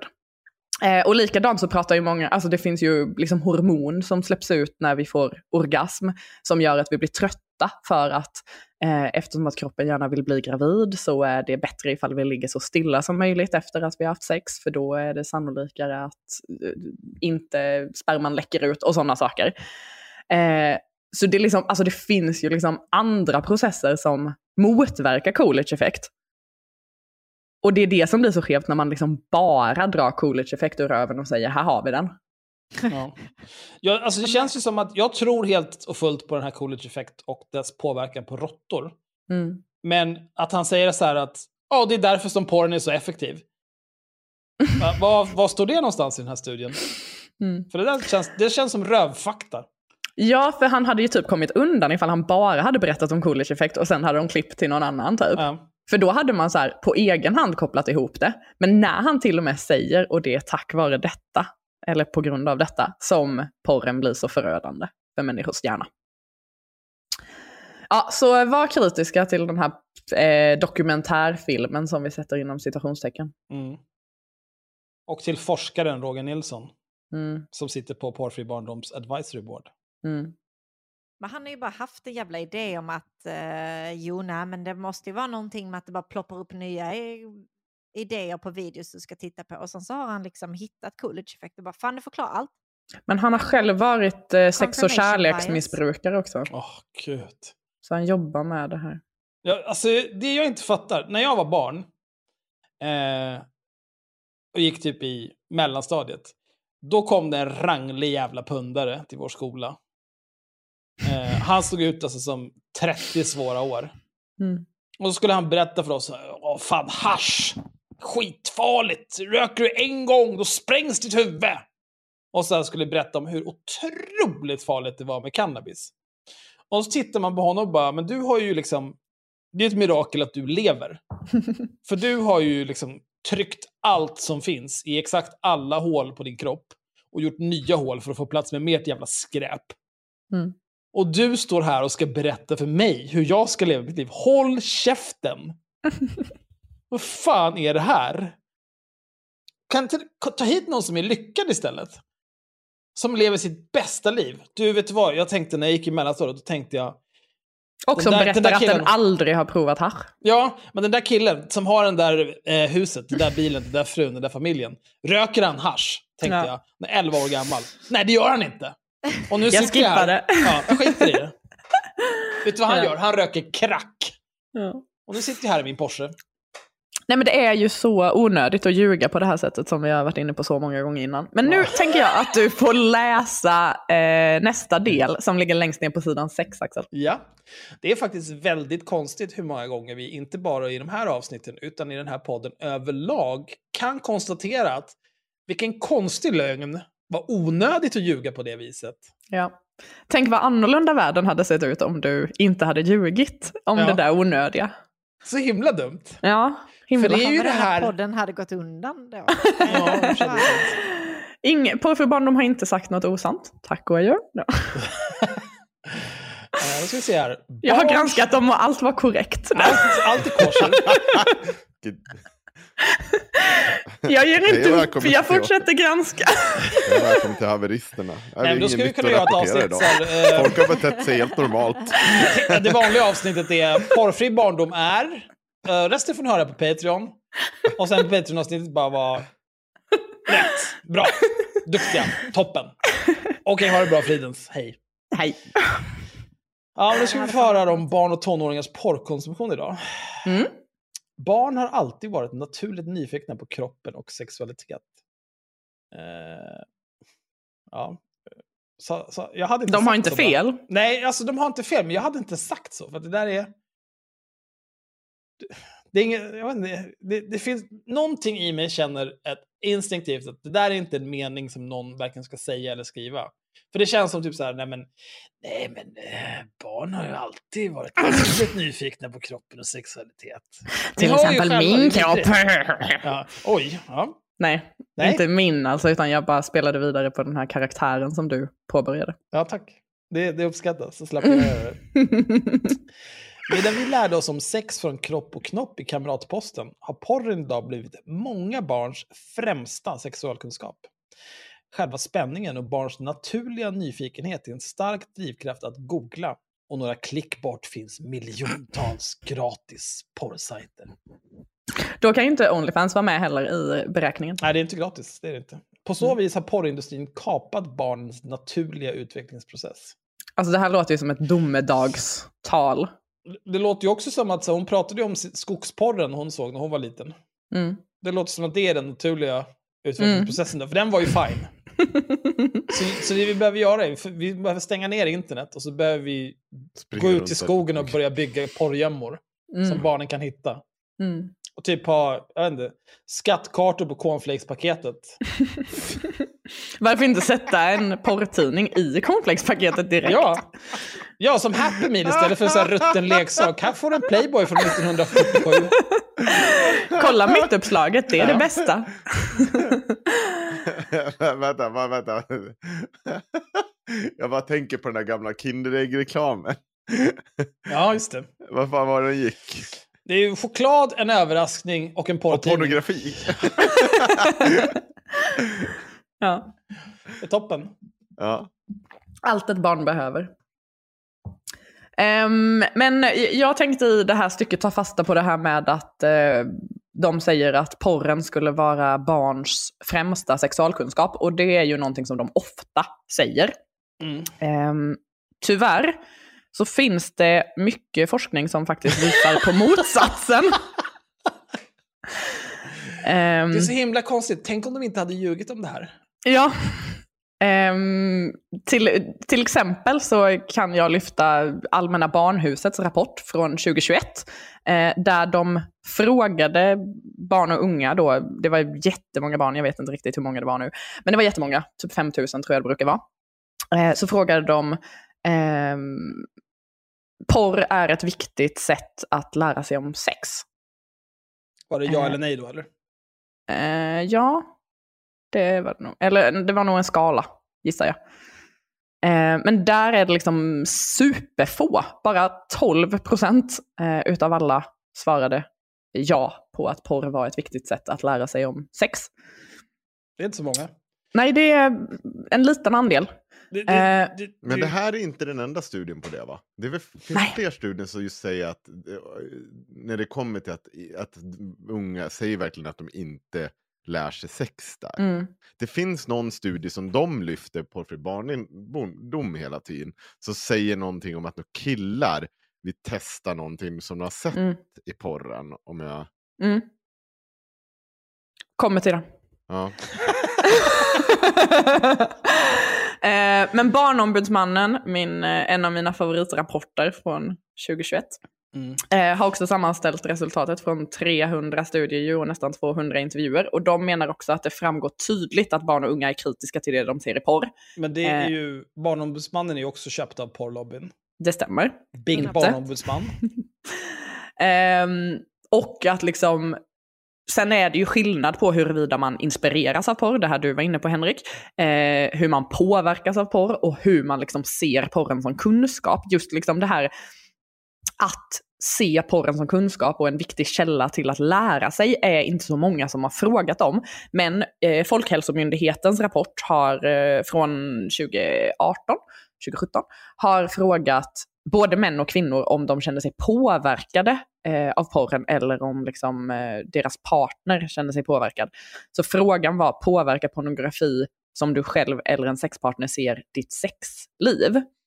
Och då var det liksom också eh, den absoluta majoriteten, nästan hälften av personerna svarade nej i både, bland, bland både män och kvinnor. Eh, och negativt svarade otroligt få. Det var några, alltså max 9 procent eh, i de yngsta grupperna och 7 procent bland kvinnorna till exempel. Ehm, så folk känner sig inte påverkade även i, inte vuxna heller liksom. Eh, och sen så har vi ju då det här med ifall man eh, som ung uppger att man vill göra saker som man har sett i porren. Och då är det vaginalsex, oralsex och några få som vill prova oralsex eh, från porren. Nej, analsex menar jag på den sista. Um, det var Mattebo eh, som gjorde en studie 2014 bland gymnasieungdomar. Och de fann att pojkar fantiserade i lika hög utsträckning, men oftare, eh, om att prova sexuella akter de hade sett i pornografi. Och en tredjedel utav killarna och tjejerna i studien konsumerade pornografi, som konsumerade pornografi hade provat någonting de hade inspirerats av i pornografin. Och då var det 23 respektive 28 procent som ville prova vaginalsex. Eh, 13 respektive 14 procent som ville prova oralsex och 6 respektive 5 procent som ville prova analsex. Och det är de mest populära akterna att prova. Jag tror att vi har pratat om det innan. Yes. Eh, när, och vi, vi kom ju fram till det då liksom att eftersom det är tonåringen nyfiken på sex så är det väl ganska klart att det är basic-grejerna du vill testa först. Det är inte så att man sitter där och tittar på porr och bara wow, Nej. tysk läderporr med strypsexinslag, det är 100% vad jag ska testa. Mm. Utan det är bara så här, jag vill röra, jag vill röra en annan människa. Mm. Det är väldigt, ja. Mm. Nej men verkligen. Sen så är det ju också, alltså jag tänker mig att det är ganska intressant att fundera lite på vad det är porrfri barndom vill liksom locka fram för känslor med att säga det här att barn lär sig av porren. Um, för liksom, det är ju att de vill visa på att då barn skulle lära sig av det de ser i porren. Men det finns ju massor av studier på att det inte finns några kausala samband med, mellan att se på porr och att bli våldsam. Eh, och därför så kan liksom antingen eh, porren inte vara våldsam för barn, eh, för barn har inte lärt sig det därifrån. Eller så kan barn inte lära sig av att se porren. Båda kan liksom inte stämma samtidigt tänker jag mig. Fattar ni hur jag menar? Mm. Ehm, och det är ju lite det här som händer när man liksom börjar, börjar säga lögner så eh, trasslar man ju ganska lätt in sig i olika saker som inte stämmer överens what an med odious varandra. web we weave. Mm. When first we practice to deceive. Mm. Japp. Knowledge. Ja. Och ehm, ja, med... eh, ja, nej. Det, är- det är problematiskt i alla fall. Tycker jag. Och jag tror verkligen inte att... Eh, alltså, sen så är det ju också så att om det nu är så att barn och unga har porren som främsta sexualundervisning, då är väl kanske inte nyckeln till det att hålla på och skamma att man tittar på porr, utan nyckeln till det är ju att ge dem bättre sexualundervisning så att de inte behöver porren. Men det fixar de ju via sexualkunskapen jag aldrig fick. Ja, just det. De pratar ju också bara om porr dock. Ja, just det. I början pratade de om massa olika saker, men nu är det mest bara porr. Det är porr. Vad jag har sett. Pengarna måste in. Jajamän. Nu får du läsa på sidan 8. Åh jävlar, har vi tagit oss igenom en sjundedel av det här materialet nu? Nej, vi börjar på sista sidan på den första sjundedelen. Jag vill dö. Mm. Mm, eh, hallå? Eh, cirka 98 procent. Mm. Jag gillar att du har färgkodat det här så att det är enkelt. Ja. Men man vill ju vara säker. Du, du förväntar väl inget annat Nej. av mig? Nej. Nej, här är det. Det är ordning och reda. Mm. Fan, dig skulle man klona och driva ett projekt med. Cirka 98 procent av de svenska pojkarna hade sett porr under barndomen eller tonåren enligt en svensk studie med 4 339 deltagare av Svedin Åkerman och Prebe 2011. I en annan svensk studie hade cirka 75 procent av tjejerna sett porr. Mattebo et al. 2016. Mm. Och här är ju, det är ju höga siffror. 98% av killarna och 75% av tjejerna. Mm. Eh, Men det som är intressant är ju att de använder en så himla gammal källa. Eh, 2011 och 2016. För detta är ju, alltså huruvida man har sett porr är ju en av de absolut vanligaste frågorna i alla porrstudier. Ja. Det känns som att man borde kunna hitta data från Från föregående igår år. i princip. Ja. men, när man gör sånt här, Mm. det är ju ointressant att säga så här, så här många har sett ditten datten. Mm. Eh, om du dels inte har aktuella siffror, men också om du inte tittar på trenden. Mm. För det är så här, ja, jag vet inte. 37 procent av alla som bor här i Vega har haft en fisk i röven. Okej. Det eh, betyder ingenting. Vad ska, jag- vad ska jag med den här informationen? Nej. Inte äta fisk. Nej. Nej, och sen så tycker jag att det är lite intressant att de verkar liksom så eh, chockade över de här siffrorna. De liksom framställer dem som så här, "Ah, 89% av alla killar har sett porr. Och sen i liksom alla andra stycken så pratar de om hur vanligt det är att barn redan i lågstadiet blir tvångsvisade porr och att de pop-uppas till porr och allt möjligt liksom. Mm. Och sen har de ändå mage att sitta och liksom lägga fram detta som en spektakulär siffra. Eh, det är väldigt underligt. Men jag har tagit ut, vad har vi, två stycken studier som är lite fräschare. Och då har vi den från 2000, eh, 2021. Där eh, det är ja, men den minsta andelen. De har delat upp det på, de har ställt frågan om ifall man har tittat på porr de senaste 12 månaderna. Och då är den, eh, ja men ungefär hälften åtminstone ligger på någon gång i månaden eller en till två gånger. Kan man väl säga utav de som har tittat liksom.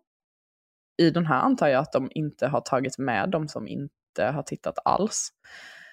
Men i eh, kontrast till den så har vi eh, Ungar och medier från 2021. Där hela 64% utav 13 till 16-åringarna uppger att de inte har tittat på porr alls det senaste året. Eh, Och bland 17 till 18-åringarna är det 47% som inte har tittat på porr alls det senaste året. Och jag tänker mig också att i liksom lite fräschare studier och sånt nu så är det vanligast att prata om huruvida man har tittat på porr det senaste året istället för att prata om huruvida man har tittat på porr någonsin i sitt liv. För att det är inte en så himla relevant siffra som du var inne på antar jag med den här fiskliknelsen, Axel. Mm. Nej, eh, jag vet inte. Men ja, liksom- vi kan säga att jag var det. Det, precis som du sa innan med det här. Ja, just det. Ehm, för liksom huruvida man liksom någon gång har sett porr, med tanke på att liksom Elsa och de pratar om att så här, ah, nu är reklamporr eller nu är Game of Thrones porr och så vidare. Då har ju, då är det konstigt att det bara är 98% har inte, har Ja. inte alla sett porr. Nej, men det är Då. så här, liksom, om, om någon skulle fråga mig så här, har du... eh, Eller om, om vi, skulle, vi fyra skulle få fråga så här, har du någonsin kissat på en kanin? Då skulle vi alla svara ja. eh, men men om, om vi istället får frågan, eh, har du kissat på en kanin det senaste året? Så, då säger vi ju nej, eller hur? Mm. Ja, ja, mm. Jo. Japp, absolut. Är det, Men räknar du kalenderår eller? De senaste 12 månaderna. För mig spelar det ingen roll. För att jag kissar inte på kaniner. Nej. Men för dig kanske det är annorlunda, jag vet inte. Men det är, ju, det är ju väldigt relevant att fråga sig liksom huruvida man tittar liksom regelbundet och huruvida man tittar liksom med intentionen att vilja titta eller om man bara liksom så här hux flux dyker in på det. Mm. Och då blir liksom frågan, har du någonsin sett porr ganska irrelevant? Ja, helt meningslöst. Särskilt som de, i den här människornas värld så är ju porren exakt överallt och helt oundviklig. Ja. Och alltså det, den är tillgängligare än Barnkanalen. Mm. Till och med. inte okej alltså. Nej. Så, och, och jag tycker ju att det är viktigt också att ta fasta på att mer än hälften utav 13-16-åringarna uppger att de inte har tittat alls det senaste året. Eh, det är ganska liksom intressant med tanke på hur det pratas om att liksom porren är, eller att världen är porrifierad och att det är helt omöjligt att undvika att se porr och så vidare. Mm. Så så omöjligt verkar det inte vara. Nu vi fått läsa på 9, sidan 9. Uh,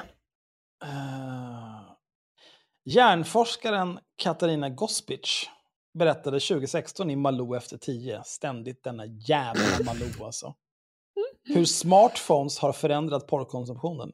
Tidigare skedde stimulansen under en begränsad tid endast framför datorn. Idag har vi hela tiden tillgång till nätporr i fickan eftersom vi i stort sett alltid har våra smartphones med oss. Här vill jag säga eh, Eh, en sak.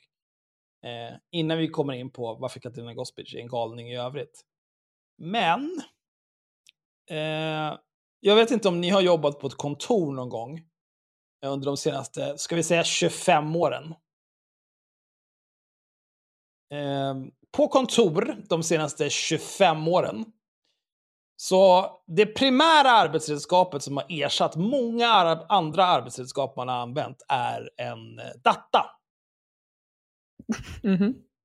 Så eh, ungefär 8 timmar per dag, 5 dagar i veckan, 40 timmar i veckan, 160 timmar i månaden sitter du framför en data. Eh, och har tillgång till miljontals gratis porrsidor på internet. Mm. Och sen kommer du hem och du har gissningsvis en data även hemma. Så det enda som har förändrats de senaste 25 åren, det är att den här tiden när du tar dig till och från ditt hem eller ditt jobb, även då kan du surfa på miljontals gratis porrsidor. När du går på toaletten och ska bajsa, då kan du också surfa porr nu. Mm. Det kunde du inte för 20 år sedan. Nej. Men då fanns det ju porrtidningar. Vad har hindrat mänskligheten från, vad har hindrat män eh, som vill dra i ballen 24-7 från att alltid ha en porrtidning i fickan? Bara en liten det- porrbild där i den här facket på plånboken. Där man hade bilder. Ja, alltså, och, och om man jämför liksom så ja men om man säger det här 2016.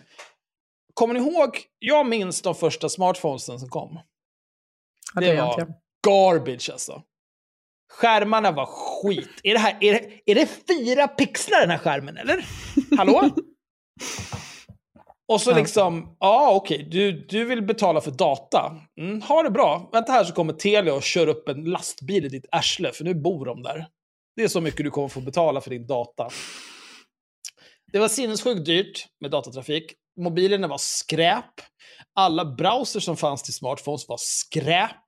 Fick man inte också jättelätt virus om man gick in på knasiga sidor?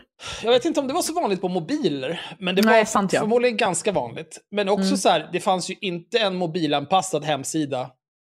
Inte en enda av de miljontals gratis porrsidor som fanns liksom 2007, 2008. Inte en enda var ju mobilanpassad. Så då, så här, då kommer du in på en sida då, och så, då är det väl 10 miljoner thumbnails. Liksom. Då ska du vänta på att alla de här 100 miljoner thumbnailsen ska ladda eftersom det inte är mobilanpassat och du inte får upp typ så en thumbnail i taget och kan scrolla. Så då när du har suttit i 20 minuter och väntat på det där, ja, jag vet inte, då är du väl hemma? Mm. Eller du har väl bajsat klart? Jag vet inte. Nej, men det är så dumt. Ja. Jag håller med. Åh, gud, nu vill jag dö. Men eh, Katarina Gospic minns vi väl varför hon är en apa eller? Hon var ju jag med... minns. Jag tar avstånd. hon, eh, hon var med i Framgångspodden och rörde upp lite känslor när hon eh, pratade ganska mycket om vaccinationsdebatten. Rörde upp lite känslor. Just det. Det är jag. Hon och Pärleros satt där och var smartast i världen. Precis. Men hon är väl hjärnforskare, är hon inte? Det stämmer, hon är hjärnforskare. Eh, och jag tycker ju att det är väldigt intressant här att om hon nu är forskare, då kan hon ju säkert massor av spännande och bra saker och har säkert forskning på det här. Men ändå så hänvisar de i referensen till ett avsnitt av Malou efter tio för sex år sedan. De hade kunnat kontakta henne, bett henne att skriva så här, kan du skriva ett stycke om det här? Och typ Ja. källhänvisa det. Alltså det hade ju varit snyggare att bara säga säger Katarina Gospic. Ja. Men det, det, grejen är ju så här, dels så har ju eh, Elsa Lantz och Porrfri Barndom har ju klippkort hos Malou efter 10 och hos TV4 överlag. Mm. Och de riktar sig ju också till en publik som eh, har extremt stort förtroende för Malou efter 10. För de riktar Mm. sig ju till mammisar liksom. Mm. Och Malou efter 10 är ju typisk mammis-tv. Så hon tänker väl att så här, vi normala människor, vi ser det här och tänker så här, wow, du har verkligen kraschat din trovärdighet där du gjorde på det här viset. Medan hon tänker, wow, när jag gör det här så förhöjer jag trovärdigheten i det här påståendet. Mm. Det är min gissning. Mm. Ja, jag tycker det är tragiskt. Jag vet också att de hänvisar till eh, den här eh, Malou efter tio-intervjun i sin bok, Porrsnacket, en handbok för föräldrar. Eh, och det är väldigt intressant tycker jag i alla fall. Men hon har tyvärr inte fel, eh, Katarina, utan även liksom, andra studier har kommit fram till att sättet att konsumera porr har förändrats tack vare smartphonesen.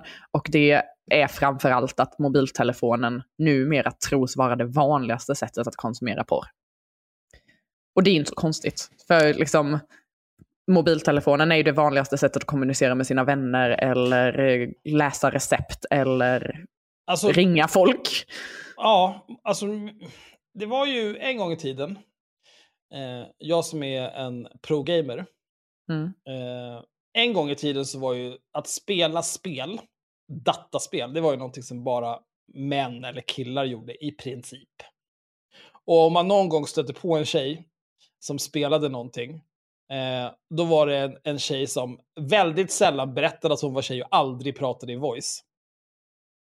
Eh, men med mobiler så har ju, är kvinnor eh, utgör den största, stö, största delen av gamers nu för tiden. Eh, för att eh, man kan spela mobilspel. Mm. Just det.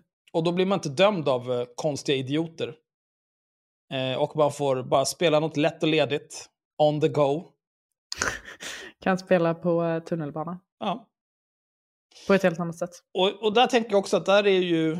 Eh, liksom så här, ja men nu är mobilen det vanligaste sättet att göra ditten datten. Mm. Ja, det betyder ingenting, känner jag. Nej. Nej, alltså det, jag tycker, alltså det stämmer ju att sättet att konsumera porr har förändrats i och med mobiltelefoner. Mm. Men vad, jag tycker att de drar lite väl höga växlar på vad det får för konsekvenser. Alltså jag kan, jag kan tänka så här. Eh, skillnaden mellan att typ vara någon typ av ungdom som är intresserad av att surfa lite porr Mm. för, eh, jag vet inte, säg 20 år sedan. När familjen har typ så här familjedatorn som står i vardagsrummet. Mm. Där surfas det nog inte jättemycket porr. Men när alla barn i princip har en smartphone, Mm. då, då kanske då surfas lite mer porr. Mm. Absolut. Eller liksom... typ- Eh, Men i, tillfället, de, de, de behöver liksom inte... Eh, vad ska man säga? Runkfönstret per dag är större. Ja, jag var för liten på den här tiden för att liksom ha varit med om detta. Men var det inte så att man hittade sätt att se och liksom exponeras för porr ändå? Alltså att man gick ut i skogen och letade upp de här porrgömmorna, eller att man satt uppe på natten, eller att man låtsades att man skulle gamea med någon kompis och tittade på datorn då, eller tittade på TV1000 och alla de här grejerna som man hör om. För liksom folk har ju alltid försökt titta på porr, även om man Ja, kanske inte alltså- gör det när mamma sitter bredvid på familjedatorn. Här ska Nej. ni få en prediction. Jag Mm. tror att vi kommer titta mindre på porr och mer på eh, tjejen som lägger ut halvnakna bilder på Instagram. Som går i klassen eller i klassen bredvid. Det är vad jag tror kommer att hända. Alltså att den typen av grej kommer bli mycket, mycket mer vanligt. För det, jag tror att det är så det kommer funka med mobilen. För ingen sitter, de här porrsajterna, de gånger jag har försökt surfa på mobilen, de är för dåligt anpassade ofta. Eh, det finns säkert någon som funkar bra. Jag kan tänka mig att Pornhub funkar bra på mobil. Eh, Det finns ju kommer- miljontals. Bara bara prova en annan. Ja. ja, för att de blir verkligen, när man har gått förbi de här största, då vet man att efter här, det är bara Här finns det pure kvaliteten. kvalitet. man vet det. Liksom bara, skärmen, äh, det är som att de har byggt, det är som att Fyllo har byggt en hemsida. Alltså det är som att Fyllo skulle byggt mitt hus. Man vet att så här, gaven är sni och så här. Men liksom ingenting är rätt. Men jag tror, jag tror helt ärligt att det kommer handla mycket om eh, liksom, the girl next door-grejen. Att det kommer backa bak lite. Att det är mycket mer intressant att se någonting som man finner är verkligt. Och det finns ju en hel del sådana där, liksom så här, allt från influencers, träningsinfluencers som liksom man bara Oj vad det här är väldigt avklädda bilder för Instagram alltså. man bara why? Men även sexting går." och sådana saker kan man ju tänka sig Ja. öka när man har liksom obegränsad möjlighet att skicka meddelanden och bilder till varandra. Mm. Så kan man ju beskriva ganska utförligt hur man skulle vilja ha sex med någon och liksom onanera tillsammans på ett helt annat sätt. Eh, vilket också kan uppfattas som närmre. Liksom. Så jag, jag tror liksom att det där är, eh, eh, det, det där är en sak som alltid går i vågor. Och det tror jag att det, liksom som min egna, om jag tänker tillbaka på min egen sexuella lust från början till slut så har det ju liksom, det börjar ju, ja men tills När du fyllde då. 20. Ja. Nej men det har ju Den liksom slut. mer, alltså så här, jag tror att det, det är till syvende och sist man alltid har hamnat tillbaka på. Istället för att hela tiden eskalera det så att man liksom går och knu- knullar grannens åsna. Mm. Det är väl snarare att man faller tillbaka till det som känns verkligt och lite så här eh, nära. Eller folk, alltså så att man fantiserar om folk man eh, har någonstans i sin omgivning och sånt. Jag tror inte Mm. att det är liksom eh, en jättekonstig sak att sitta och säga. Utan det tror jag nog att det är nog inte bara, och det är inte heller bara ett fenomen eh, som gäller killar. Utan det är också mer... Eh, Jag upplever när jag, alltså jag pratar ju ganska mycket om porr med Mm. diverse människor också, inte bara er och läser. Och då upplever jag att det är Vad ganska... känner du andra människor? Hora! Tack. Ja, eh, då upplever jag i alla fall att det är ganska vanligt att man liksom, om man ska titta på porr så söker man efter saker som liksom ligger nära en själv just nu. Alltså ifall man typ dejtar någon med speciella drag så är det intressant att se personer som har de dragen. Eller ifall man nyligen har haft eh, bra analsex så tycker man att det är extra spännande att se analsex till exempel. Och det är ju också någon form av närhetsprincip, att man liksom känner sig mer attraherad kanske av det som går att applicera på sitt eget liv just nu. Kanske. Det är svårt att... Svårt. Mm. Det får man väl liksom... Det, jag kanske om ett år kanske vi ses här igen. Och då kanske jag inte har tänkt på det. Mm. Men, men ja, absolut. Jag tycker bara att det är... Än en gång, men jag känner mig repetitiv. Det är väl därför jag är lite tyst. Det är ju för att jag tycker det här är så jävla dumt. För att det finns Mm. en massa andra självklarheter i det här som man liksom helt förbiser och bara springer runt och skriker om porren. Eh, Oh ja. ja. Mm. Nu får du läsa nästa Axel. På sidan 10. Du är inte min chef. Det är ingen som Vad- tror det. Kokar alltså. Mm. Barn exponeras ofta för porr redan i lågstadiet. Det var en sinnessjuk lögn. Det finns många indikationer på att förstagångsexponeringen sjunker successivt i åldrarna. Inte minst från yrkesverksamma organisationer som arbetar med barn. Här är väl porrfri barndoms vanliga sanningsvittne.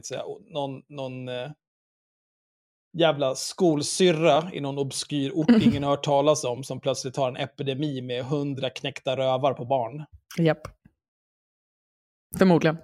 Ah, för jävligt. Porrfri barndom blir ofta kontaktad av skolpersonal och föräldrar som berättar att barn har exponerats för porr redan i lågstadiet. Exponering sker ofta genom att ett äldre syskon eller en kompis i skolan visar. Det kan kännas jobbigt att sitta ensam med en otäck upplevelse. Det gör att barnet ofta vill dela med sig till en kompis. Det kan kännas enklare än att berätta för en vuxen. Men hur vet då de här eh, skolpersonalen och föräldrarna om det här nu, om det är så himla svårt att berätta för en vuxen? De får, måste välja, ni måste fan välja vad Ja. ni ska säga för någonting. Jag vet. Det liksom, du kan ha ett stycke som är ditten och sen så är nästa stycke, nej men du vet, det där jag sa tidigare, glöm det, det är på ett annat vis. Här. Det är datten nu. Ja, eh, ja men alltså, och dessutom att de säger att de ser många indikationer. Alltså att liksom en galen skolsköterska säger det tio gånger räknas inte som tio indikationer. Eh, och att liksom, för, för liksom porrfri barndom har ju bara funnits sedan 2017 och jag vet liksom inte om de kopplade, alltså så här, har de sett det nu? Eller och var, varför får man för sig att man ska höra av sig till porrfri barndom om just detta? Det finns väl mycket annat Det man kan göra. Skolor har väl rutiner för vad de ska göra om ett barn har råkat ut för någonting som antingen barnet upplever som stressigt och jobbigt eller som skolpersonalen bedömer är, har varit traumatiserande. De kontaktar väl liksom föräldrar, kanske Eventuellt någon barnpsykolog och så vidare. Mm. Man kopplar ju på ett helt liksom, Det blir ju en hel grej. Ja. ja, jag håller helt med. Och, och dessutom då att liksom hela rubriken är redan i lågstadiet. Så här pratar vi alltså om liksom 7-9-åringar eller 6-9-åringar till och med. Ja, men i resten av texten här som jag just läste så står inte ett ord om lågstadiet, utan det bara kryper sakta ner i åldrarna successivt Mm. och hej och. Mm. Eh, jag vet i alla fall inga indikationer på detta. Jag har inte sett en enda indikation på att det skulle sjunka. Snarare till och med tvärtom. Ehm, till exempel så skriver Barnombudsmannen, eh, när de har pratat med yrkesverksamma och organisationer som, kontaktar, eller som har kontakter med barn, så säger de att den oavsiktliga exponeringen inte verkar ha ökat de senaste tio åren. Och sen så säger de också att kliniker, fritidspersonal och lärare som vi har intervjuat vittnar om att yngre barn i låg och mellanstadiet kommer i kontakt med pornografi, eh, som kommer i kontakt med pornografi kan uppleva stort obehag, bli äcklade och vissa kan få svårt att sova under en period. Men tyvärr saknas robusta källor på hur utbrett detta är och hur tidigt i ålder eh, och hur barn i tidig ålder upplever exponering på olika sätt. Så absolut att det liksom finns problem med att vissa barn utsätts eller liksom råkar se eller visas av äldre syskon som eh, Porrfri barndom pratar om här. Men det verkar inte vara liksom något stort problem. Och när man pratar med barnen själva så är det liksom ganska låg andel som säger att de har kommit åt porr av en olyckshändelse, till exempel i Ungar och medier. Från 2019 så är det ungefär 20, mellan 20 och 30 procent som säger att de har kommit åt eh, porr på nätet på grund av en slump eller olyckshändelse. Medan mellan 60 och 80 procent svarar att de sökte upp det själva. Så det vanligaste är ju, och det, det vittnar många studier om, att det vanligaste är att man liksom eh, söker upp det själv. Sen så är det också intressant, för även i Barnombudsmannens rapport så får Porrfri barndom kritik för sin bristande systematik i informationssamlande. det är väldigt, eh, det är väldigt roligt. Och att det liksom så här kritiseras, alltså när de kommer och säger då att liksom så här, ah, men vi hör ofta från från eh, yrkesverksamma och från personer som hör av sig till oss så kan man ju ifrågasätta lite hur eh, systematisk den här insamlingen har varit. Sen så tänker jag mig också att liksom, det kan gott vara så att det har ökat, för ifall de har mätt hur många som hörde av sig det första året de var aktiva mot hur många som hör av sig nu om att porr, eh, eller barn på deras skolor och sånt har exponerats för porr i låga åldrar liksom. Då är det ju verkligen inte omöjligt att fler och fler har fått upp ögonen för porrfri barndom och därav tänker, ah, jag hör av mig till porrfri barndom när det sker en incident. Och det kommer ju med att liksom porrfri barndom har blivit större och eh, en mer framträdande organisation som är känd och därför drar till sig människor som tror att man ska höra av sig till dem. Mm. Rimligt. Ja. Angående det här med att, ehm, för de sa ju, nu ska vi se här, att Exponeringen sker ofta genom att äldre syskon eller en kompis i skolan visar. Det kan kännas jobbigt att sitta ensam med en otäck upplevelse. Det gör att barnet ofta vill dela med sig till en kompis. Det kan kännas enklare än att berätta för en vuxen.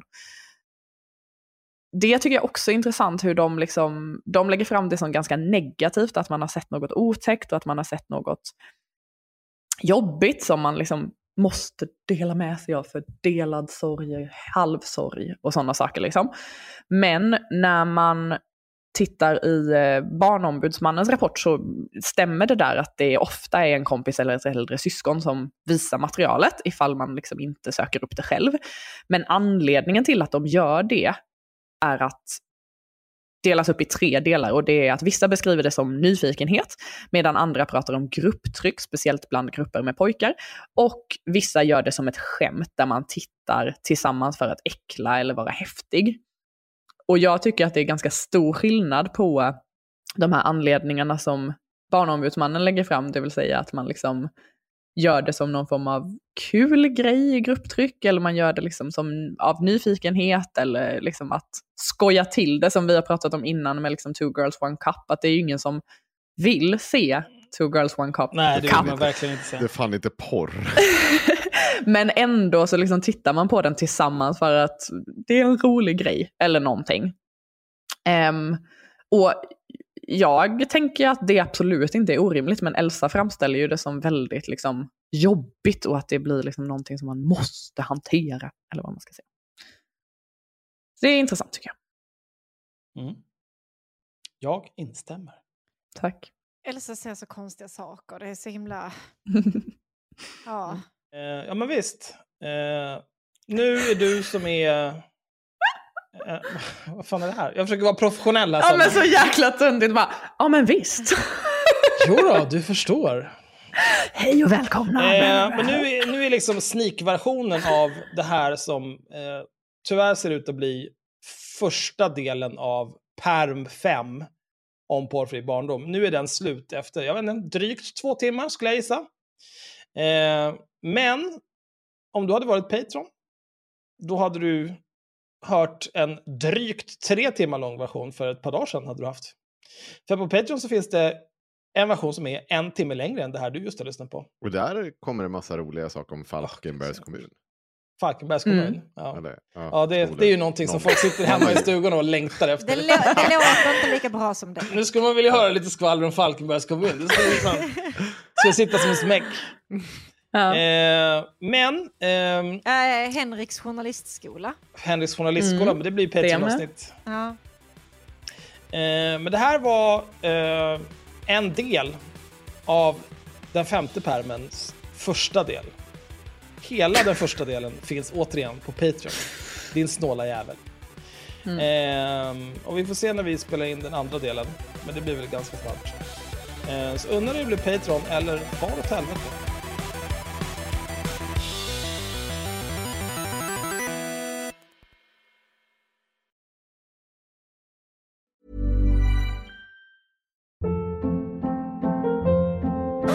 Hold up. What was that? Boring. No flavor. That was as bad as those leftovers you ate all week. Kiki Palmer here, and it's time to say hello to something fresh and guilt-free. Hello Fresh. Jazz up dinner with pecan-crusted chicken or garlic butter shrimp scampi. Now that's music to my mouth. Hello Fresh. Let's get this dinner party started. Discover all the delicious possibilities at hellofresh.com. Planning for your next trip? Elevate your travel style with Quince. Quince has all the jet setting essentials you'll want for your next getaway, like European linen, premium luggage options, buttery soft Italian leather bags, and so much more. And is all priced at 50 to 80% less than similar brands. Plus, Quince only works with factories that use safe and ethical manufacturing practices. Pack your bags with high-quality essentials you'll be wearing for vacations to come with Quince. Go to quince.com/pack for free shipping and 365-day returns. Imagine the softest sheets you've ever felt. Now imagine them getting even softer over time. That's what you'll feel with Bowl and Branch's organic cotton sheets. In a recent customer survey, 96% replied that Bowl and Branch sheets get softer with every wash. Start getting your best night's sleep in these sheets that get softer and softer for years to come. Try their sheets with a 30-night guarantee. Plus, get 15% off your first order at bowlandbranch.com. Code BUTTERY. Exclusions apply. See site for details.